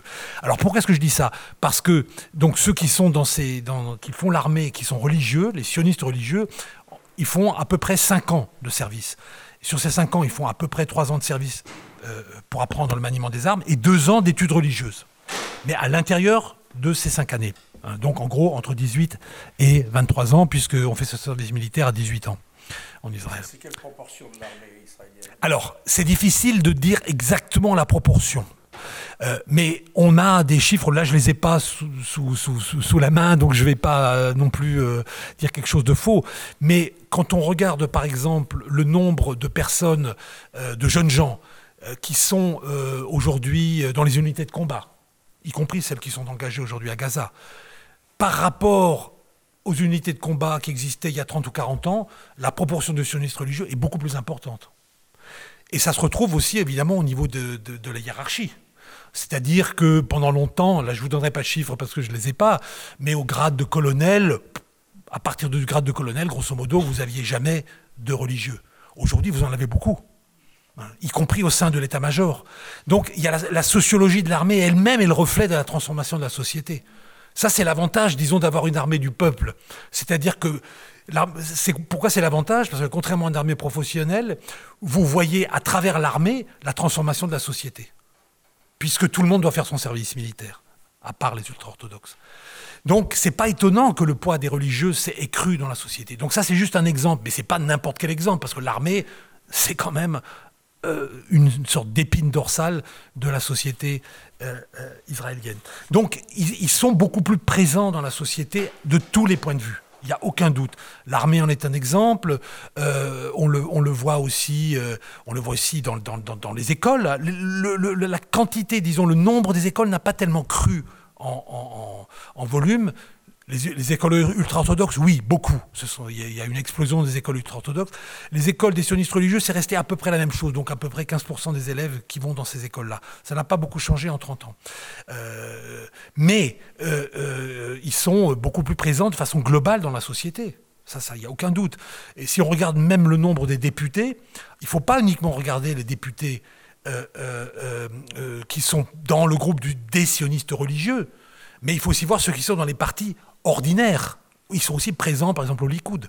Donc, il n'y a aucun doute que leur présence est beaucoup plus massive aujourd'hui et que quelque part, même si, oui, il y a eu une mobilisation de la société euh, de, la partie de la société israélienne, disons plutôt laïque et séculière, qu'on a vu à l'œuvre dans les, dans, les, dans les manifestations contre la réforme judiciaire. Mais je pense un petit peu qu'il ne faut pas trop se braquer uniquement sur ça, parce que sinon, on ne voit pas ce qui continue à se passer souterrainement. Et ce qui se passe souterrainement, c'est quand même, encore une fois, c'est logique plutôt de renforcement euh, de ces, de ces, de ces, de ces groupes-là, euh, qui, qui, qui, s'expriment aussi euh, d'un point de vue démographique. Hein. Ils ont beaucoup plus d'enfants dans les familles que dans les, dans les familles séculières. Donc il y, y, a plein de paramètres qui montrent que quand même leur présence est, très forte. Et donc ils pèsent politiquement, ça c'est clair. Ça c'est clair. Et du coup, ça me fait un lien aussi avec la question. Ça fait qu'aujourd'hui, on peut entendre dans le débat public des choses qu'on n'aurait même pas entendues il y a dix ans, sur euh, la critique de la démocratie de façon totalement ouverte. Et c'est pas qu'une question pragmatique, justement. Je pense qu'on se tromperait en disant ça. Euh, aujourd'hui, vous avez quand même un ministre qui vient de, bah, d'un prolongement de la Ligue de défense juive de Meir Kahn, hein, qui, avait été pendant dans les années 80 ostracisé comme député à la Knesset. Aujourd'hui, il y a un ministre qui est au sein du gouvernement quand même, euh, Itamar Ben-Gvir. Et si vous lisez les écrits de Kahn dont il se réclame, c'est écrit noir sur blanc, la démocratie est une idée grecque occidentale, ça n'est pas une idée juive. Le régime politique des juifs, c'est la théocratie. C'est clair. Donc je ne dis pas que tous les sionistes religieux sont sur cette position, mais que la pointe la plus radicale est sur cette position aujourd'hui, très clairement. Hein. Donc ça, c'est une chose que vous n'auriez pas trouvée euh, il, y a, 20 ou 30 ans, à part quelques vraiment des groupes hyper minoritaires. Euh, mais qui représentaient rien du tout. La, grande différence, c'est qu'ils sont beaucoup plus à l'intérieur du système aujourd'hui. Donc ça, ça montre quand même des évolutions sur le long terme qui, quand même, pour la démocratie, à mon avis, sont quand même inquiétantes. aux États-Unis, sur la question de la démocratie, euh, Trump, qui n'est pas un grand euh, ni un théocrate, mais pas un, un véritable démocrate, puisqu'il ne croit pas qu'il a perdu l'élection de 2020, eh bien, il faut bien comprendre que le bloc électoral des évangéliques blancs, pas les noirs qui votent démocrate, les évangéliques blancs, c'est 14% de l'électorat, donc c'est considérable, et 85% des évangéliques blancs votent pour Trump. Et, son vote évangélique a augmenté entre 2016 et 2020, a augmenté de, façon euh, substantielle, 85%. Donc le, bloc évangélique blanc, il, est massivement pour euh, un personnage qui ne croit pas vraiment dans la démocratie américaine. Alors, il y a des questions dans le fond. Je sais pas, le micro, il est. Voilà. Enfin, euh, il circuler le micro vers le fond. Alors, il y a, ah, au milieu, on, peut pas, on va prendre les deux questions. Au milieu, puis après ça, vous passerez le micro dans le fond. Non, non, allez-y, allez-y, allez-y. allez-y, n'hésitez pas. Euh, bah, ma question est pour euh, vous, monsieur Lacorne. C'était, enfin, déjà merci à tous pour cette présentation. C'était c'est passionnant. Vous avez parlé des, évangéliques euh, américains. Je me demandais qu'en était-il des, euh, chrétiens catholiques, peut-être, enfin du catholicisme en Europe? Est-ce qu'il y avait justement des liens euh, européens avec Israël dans une, logique messianique vis-à-vis du peuple juif? Je pensais notamment au livre récemment publié par Eric Emmanuel Schmitt, Le défi de Jérusalem, qui avait été commandé par, le pape. Donc c'est une sorte aussi d'apologie des kibbutz, qui est une vraie une vraie exploration du travail euh, euh, euh, israélien sur, le, terrain. Donc je me demandais juste s'il y avait une sorte de, de, logique là-dedans aussi, une légitimisation de la, colonisation des territoires par cet héritage judéo-chrétien qu'on n'aura pas avec d'autres sociétés du coup. Je voulais savoir un peu s'il y avait cette tendance. Merci. Je crois qu'il y avait quelqu'un derrière vous. D'accord, merci. Il y a quelqu'un dans le fond. Euh, relevez la main si ne c'est pas visible. Voilà, puis on répondra aux questions. Voilà. il y a encore des questions devant. Bon, allez-y. Oui, tout d'abord, merci beaucoup pour le panel. C'était très, très enrichissant. en fait, j'ai une question qui s'adresse peut-être à, tout le groupe.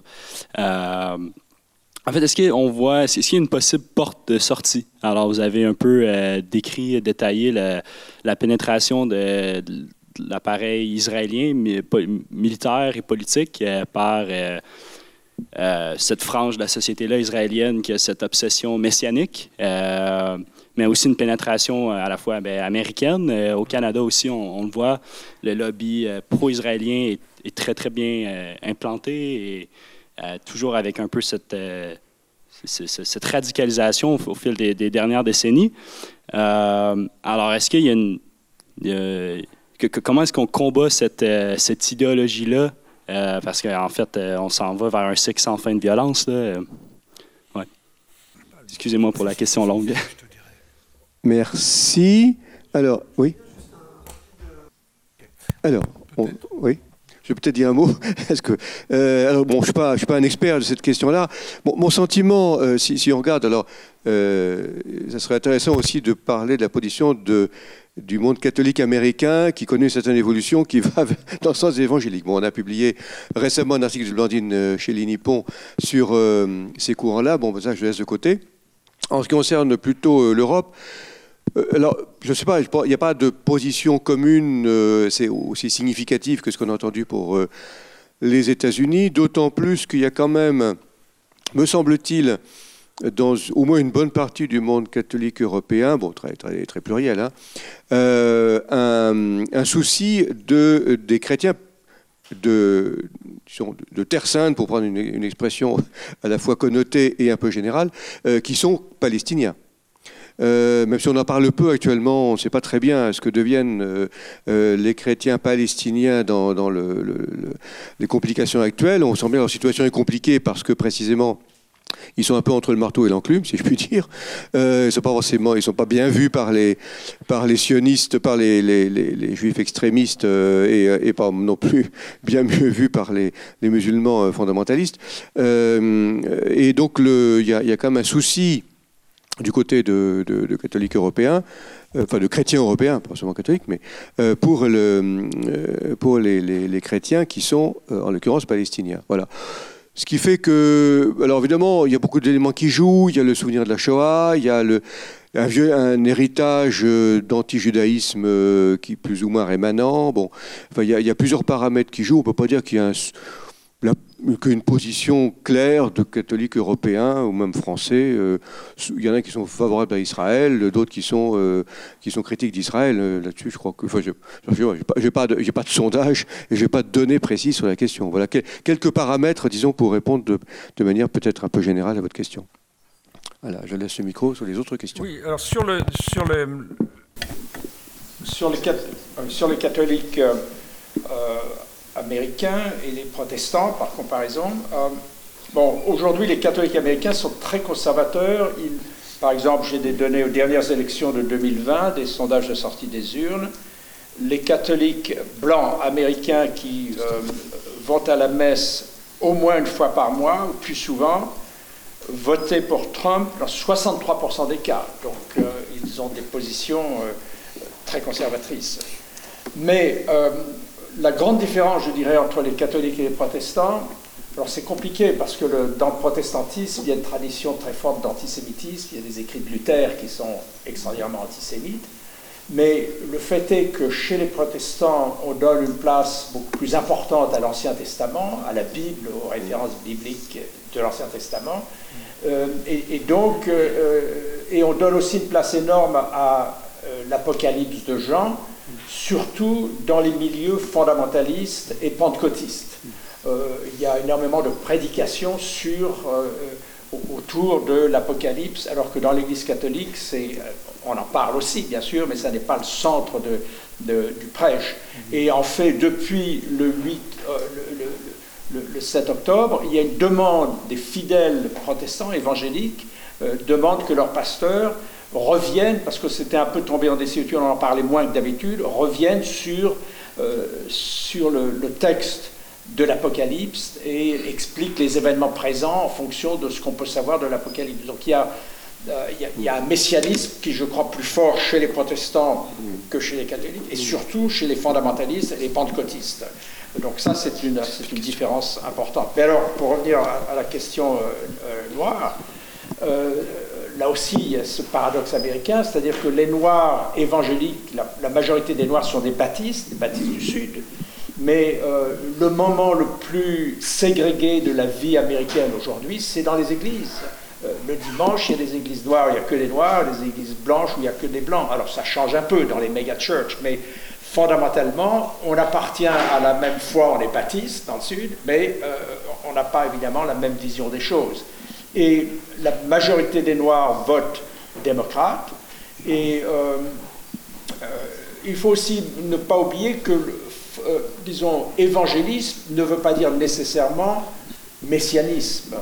C'est-à-dire qu'il y a un certain nombre de ce qu'on appelle les mainstream protestants et, et des évangéliques modérés qui, eux, votent démocrate et n'ont pas du tout la vision un, peu folle euh, d'un Jerry Falwell ou d'un Jerry Hagee. Donc c'est n'est pas uniforme, c'est pas homogène. Mais c'est vrai que la majorité des évangéliques blancs du Sud euh, sont tentés par le fondamentalisme ou le, pentecôtisme et ont cette vision eschatologique des choses. Donc euh, voilà. et les Noirs catholiques aussi votent, enfin, sont, sont il y a aussi une tradition que je n'ai pas mentionnée, mais je le dis juste en passant, ce qu'on appelle la tradition du social gospel, c'est-à-dire une lecture sociale de l'évangile, qui est une forme particulière d'un protestantisme progressiste, et qui, lui, bien sûr, a des positions très différentes sur le conflit actuel et sera beaucoup plus favorable aux Palestiniens ou à la nécessité de, deux États et d'une réconciliation entre euh, juifs et palestiniens. Donc il y a euh, Biden, par exemple, et c'est la difficulté qu'il a lorsqu'il essaye d'imposer un cessez-le-feu sans réussir, Biden est soutenu par des électeurs qui, eux, n'ont pas du tout les, les positions des Trumpistes. Euh, et on, voit la difficulté qu'a Biden et Blinken de négocier en Israël parce qu'ils sont face à un gouvernement, euh, Netanyahu, qui est très, très, très ultra et qui ne veut pas du tout faire la moindre concession, enfin, jusqu'à présent en tout cas. Voilà, je, reste Alors, euh, où est le micro? Ah d'accord, très bien, allez-y. Allô? Euh, merci beaucoup pour vos interventions, c'était passionnant. Je pousse un tout petit peu sur les, sur les évangéliques parce qu'on n'en parle pas si souvent.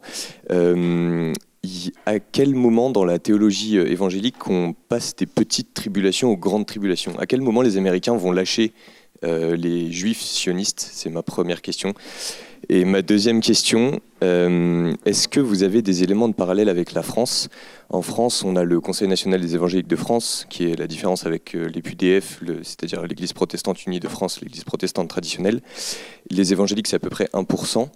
Et, ils ont eu des déclarations assez classiques euh, envers, envers, en soutien à Israël. Est-ce qu'on a des éléments un peu plus, un peu plus poussés sur la France? Est-ce que les évangéliques, il y a une vraie différence avec les Américains? Ou pas spécialement? Voilà, deux questions. Alors, est-ce qu'il y, euh, est y, avait une autre main qui s'est élevée à côté, non? Ah, il y a plusieurs, oui. Alors, euh, merci de faire circuler le micro vers le milieu. Bah, écoutez, la première main qui se lève. merci. Bonsoir, euh, merci pour cette présentation, c'était vraiment passionnant.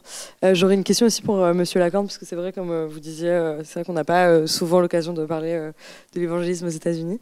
moi, j'aurais une question plutôt par rapport au, soutien euh, continu et presque inconditionnel d'une certaine manière euh, des États-Unis à Israël. Et j'aurais aimé savoir euh, dans quelle mesure vous pensez que c'est justement lié et ancré dans cette religiosité de la société américaine, ou est-ce que au final cette stratégie continue de la Maison Blanche et du State Department, c'est plutôt, il faut plutôt le voir comme d'abord et avant tout une stratégie de, de, de, géopolitique classique euh, au, Moyen, au Moyen-Orient où ils ont tout intérêt à, défendre Israël. Donc moi, ma question, c'est dans quelle mesure la religion euh, joue en fait dans, enfin, dans ce soutien continu. Et, vous aviez notamment mentionné que euh, bah, cet électorat évangéliste représente 14%. Est-ce que il ne faut pas y voir une, stratégie aussi de, politique domestique américaine de continuer à, soutenir Israël, que ce soit chez les démocrates ou chez les républicain Merci. Merci. On peut peut-être une troisième question. Euh, votre voisin juste en face. Voilà. oui, bonjour, merci beaucoup. moi, c'était une question pour Madame Bucaille, mais enfin pour tout le monde. Hein. en fait, c'est un peu une double question. C'était pour savoir, parce que moi j'avais cru comprendre que du coup, Hamas et la majorité du Fatah étaient sunnites. Et du coup, c'était savoir un peu la place du chiisme dans ces territoires palestiniens. Et aussi, en fait, c'était pour comment expliquer le soutien de tous les chiites de la région aux sunnites palestiniens. Et c'est pour savoir, en fait, si les chiites locaux avaient quelque chose à voir là-dedans ou rien du tout. Voilà. Merci. Alors, les réponses aux questions? Oui, voilà. Alors, sur la première question, euh, bon, je ne suis pas spécialiste du protestantisme en France. Euh, Sébastien Fatt est probablement l'un des meilleurs spécialistes de ça. Euh, mais c'est vrai que aujourd'hui, le protestantisme français, c'est pas le calvinisme ou le, luthéro-calvinisme qui est dominant, c'est l'évangélisme. si vous allez à, dans certaines banlieues ou à Marseille, il y a des méga-churches, ce sont des méga-churches évangéliques ou pentecôtistes euh, le prêche, d'ailleurs, peut se faire en anglais. Euh, beaucoup de prédicateurs viennent d'Afrique subsaharienne et euh, il y a beaucoup d'immigrés qui, assistent au, service dans, ces méga churches. Et là, les positions sont plus proches, je crois, de celles des évangéliques américains, mais pas. Alors, les pentecôtistes sont souvent des fondamentalistes. Euh, Donc il y, aurait des positions qui seraient assez proches. Mais je n'ai pas d'informations précises sur ce qui s'est dit euh, au prêche, disons, dans, les méga-churches aujourd'hui euh, ou dans les temples protestants en France. Ce serait intéressant de faire une enquête là-dessus. Ce serait tout à fait. Et de voir s'il y a une vraie différence entre les, les luthéro-calvinistes et les, les évangéliques. Donc là, ça, mériterait une enquête. Donc je ne peux pas vous donner une réponse précise, mais je, soupçonne qu'il y a une similarité. Et c'est vrai que la, branche du protestantisme qui progresse très très vite en France, c'est l'évangélisme et le pentecôtisme. Euh, il y a des liens avec l'Amérique du Sud, l'Afrique. Euh, euh. alors ensuite, il y avait une autre question sur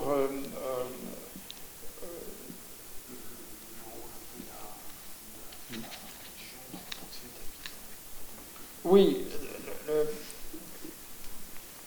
à nouveau, donc, si on prend Biden, Biden d'abord c'est un catholique, donc il sera moins préoccupé par euh, l'Ancien Testament euh, et Israël que son prédécesseur Trump, qui n'est pas du tout religieux, entre parenthèses, mais Trump euh, a misé à fond sur le vote évangélique, il l'a obtenu, il a promis des choses, il a fait des promesses qu'il a tenues forgé une majorité très conservatrice à la Cour suprême qui a remis en cause euh, la légitimité de l'avortement et euh, qui crée d'ailleurs un certain nombre de problèmes aujourd'hui pour les, républicains. Mais bref, euh, Trump est quelqu'un qui misait à fond sur l'évangile. Il avait un ministre des Affaires étrangères, Pompeo, qui était lui-même un évangélique, qui n'a pas hésité, comme je disais, à visiter les, les, les colonies en Cisjordanie. Donc Trump, manifestement, hyper, euh, et c'est lui qui a euh, déplacé euh, le siège de, l'ambassade américaine de, Tel Aviv à, Jérusalem, mais Biden n'a pas fait, il aurait pu faire l'inverse, il aurait pu dire non, je remets le siège de l'ambassade des États-Unis à, Tel Aviv, il ne l'a pas fait. Donc d'une certaine façon, il y a une certaine continuité en politique étrangère avec celle de son prédécesseur, et en même temps, la perspective de Biden est beaucoup plus géoglobal. C'est-à-dire pour lui, la préoccupation principale, c'est pas Israël, c'est qu'on ne veut pas une guerre avec l'Iran maintenant, on veut pas, il faut faire attention à ce qui se passe en Asie, euh, il y a l'Ukraine, donc il est, il n'est pas pris entre deux feux, mais il garde une perspective très très globale, et pour lui, Israël n'est pas le centre de ses préoccupations, même s'il a mobilisé de façon exceptionnelle la flotte américaine, puisqu'il y a deux porte-avions, et les porte-avions, ça, ça, veut dire des, centaines de bateaux autour, euh, et d'avions. Donc il y a, euh, mais pourquoi? Dans la peur que l'Iran intervienne, dans la peur que le Hezbollah intervienne. Donc il a une vision qui reste très globale et qui n'est pas fondamentalement différente, je dirais, de celle du, du Killer C, qui a aussi une vision très globale des choses et qui évite de se focaliser excessivement sur Israël. Mais en même temps, les voyages de Biden et de Blinken au Proche-Orient étaient des échecs. C'est-à-dire, euh, euh, ça, ça veut dire que l'influence américaine n'est peut-être pas aussi grande, aussi considérable qu'on l'imagine, même si elle est réelle. Euh, la question, peut-être au-delà de ces deux présidents, en fait.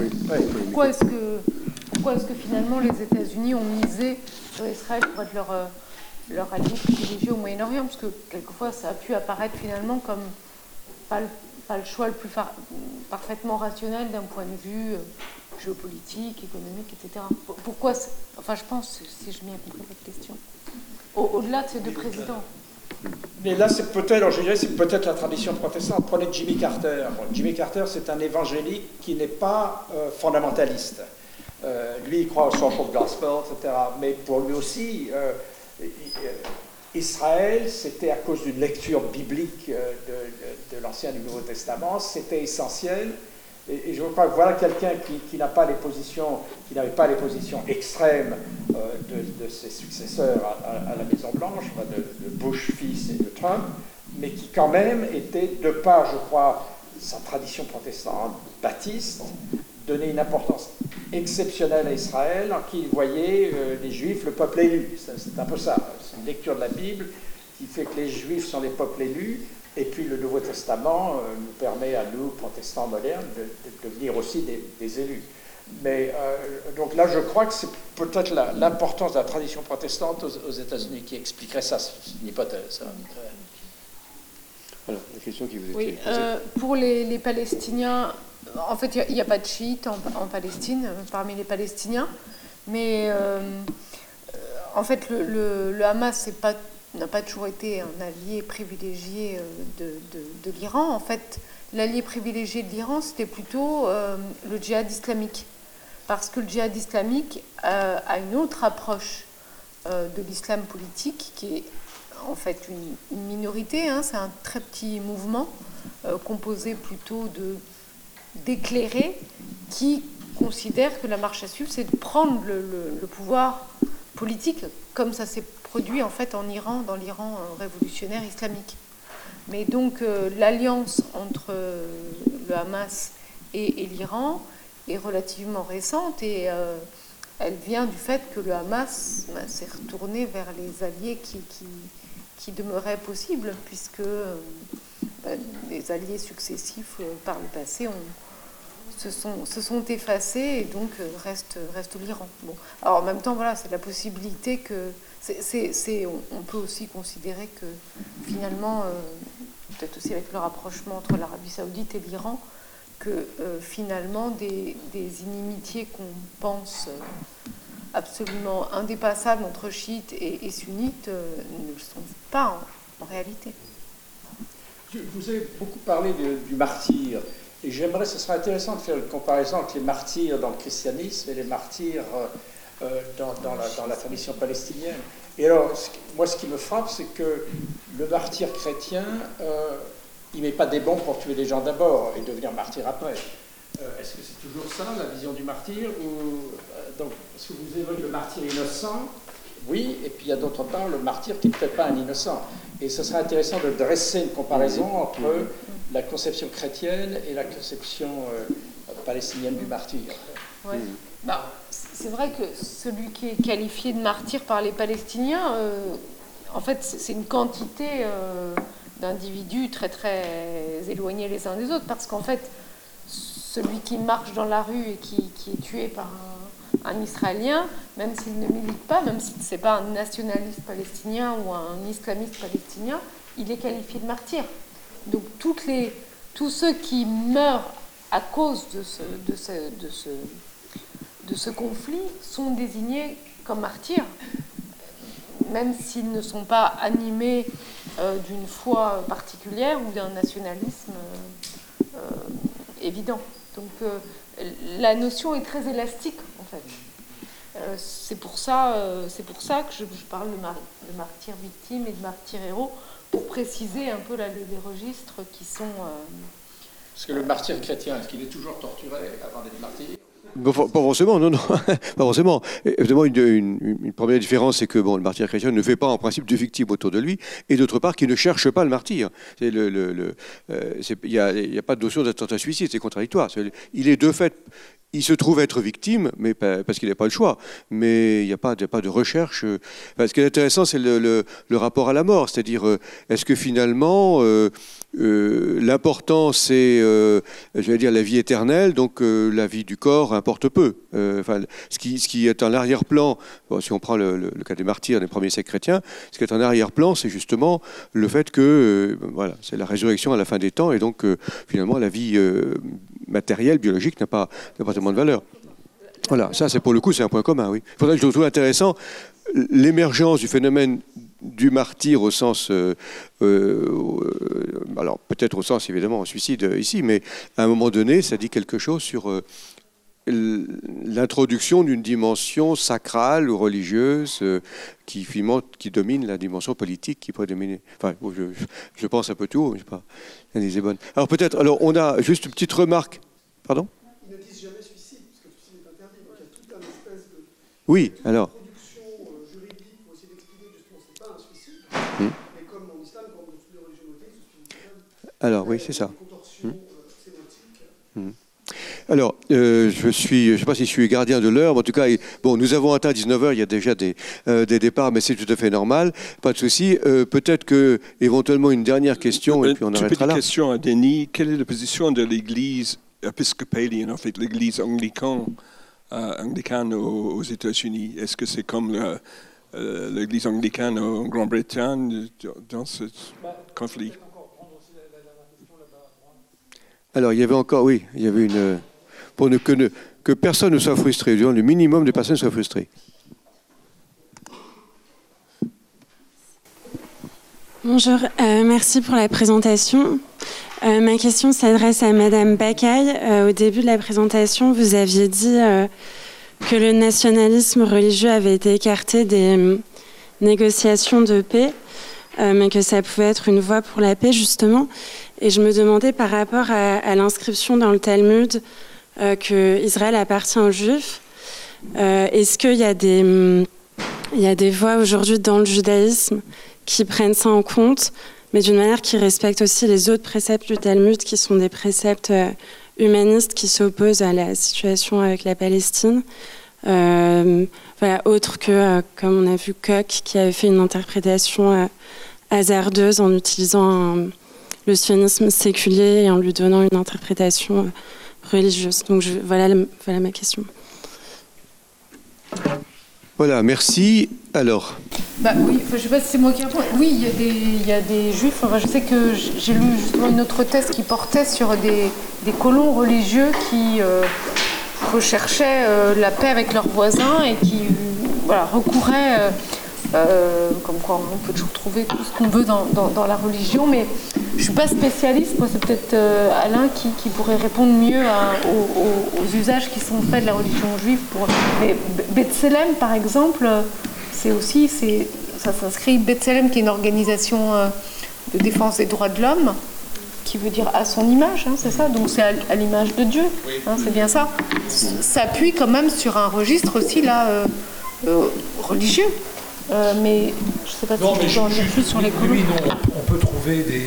Il y a des rabbins, euh, il y a des rabbins qui, utilisent évidemment les textes, euh, les textes rabbiniques et bibliques dans un sens différent de ce que j'ai présenté là. y compris certains, je crois que c'était le rabbin Froman auquel tu fais allusion, là, qui, est dans une colonie et qui en même temps développe des, relations de proximité avec les Palestiniens autour de lui. Donc il y, a un autre, il y a Rabbis for Human Rights qui, aide les Palestiniens à, faire l'accueil des olives, ce genre de choses. Donc oui, ça existe aussi, bien sûr. Il y a, aussi des religieux qui, sont dans cette perspective-là. La, différence, c'est que ils, n'ont pas vraiment de pouvoir, c'est ça la différence. Ils sont, ils sont dans, dans, la société civile, ils agissent, mais ils ne sont pas dans les institutions. En fait, ils ne contrôlent pas d'institutions, c'est les autres qui contrôlent les institutions donc ça, ça fait quand même une différence au bout du compte. Vous avez la question sur les épiscopaliens Oui, euh, alors il y a aussi euh, l'utilisation politique de la Bible, c'est quelque chose qui, n'est pas neuf. Au moment de la guerre de sécession aux États-Unis, euh, les, résidents du Nord invoquaient la Bible pour dire que l'esclavage n'était pas permis, et les résidents du Sud, les, prêtres, les pasteurs du Sud lisaient la Bible d'une autre façon, prétendant que la Bible justifie l'esclavage. Donc on peut toujours trouver un peu ce qu'on veut dans la Bible pour des raisons politiques. Mais sur les épiscopaliens, ben, c'est une église qui est en perdition aux États-Unis. Ils sont très très peu nombreux aujourd'hui, ils sont 2-3%. Il y a peut-être un peu plus d'épiscopaliens que de juifs aux États-Unis, mais ils sont très peu nombreux, même s'ils restent influents dans les élites américaines. Et eux, ils ont des positions tout à fait opposées à celles des évangéliques qui soutiennent Trump, c'est-à-dire qu'ils sont très progressistes, ils nomment des femmes pasteurs, euh, ils sont très euh, pro-LGBT, euh, par exemple, la cathédrale épiscopalienne de, San Francisco, vous avez les, marches sont peintes en arc-en-ciel, et il y a une déclaration qui prend la défense des LGBT, c'est quelque chose, euh, et, qui est pour l'avortement, etc. Donc c'est le genre de position qu'on ne trouvera jamais chez les évangéliques. Donc c'est une église qui disparaît aux États-Unis, mais qui reste très puissante dans le monde, puisque les anglicans, c'est plus de 80 millions de, fidèles, mais surtout en Afrique et, en Amérique latine. Donc c'est une église qui est un peu éclatée. Euh, et qui est euh, euh, qui dans le débat dont je parle aujourd'hui n'a pas de position, disons, importante à, ma connaissance. Bien, eh bien, nous en restons là. Merci pour les différentes contributions. Merci pour votre participation.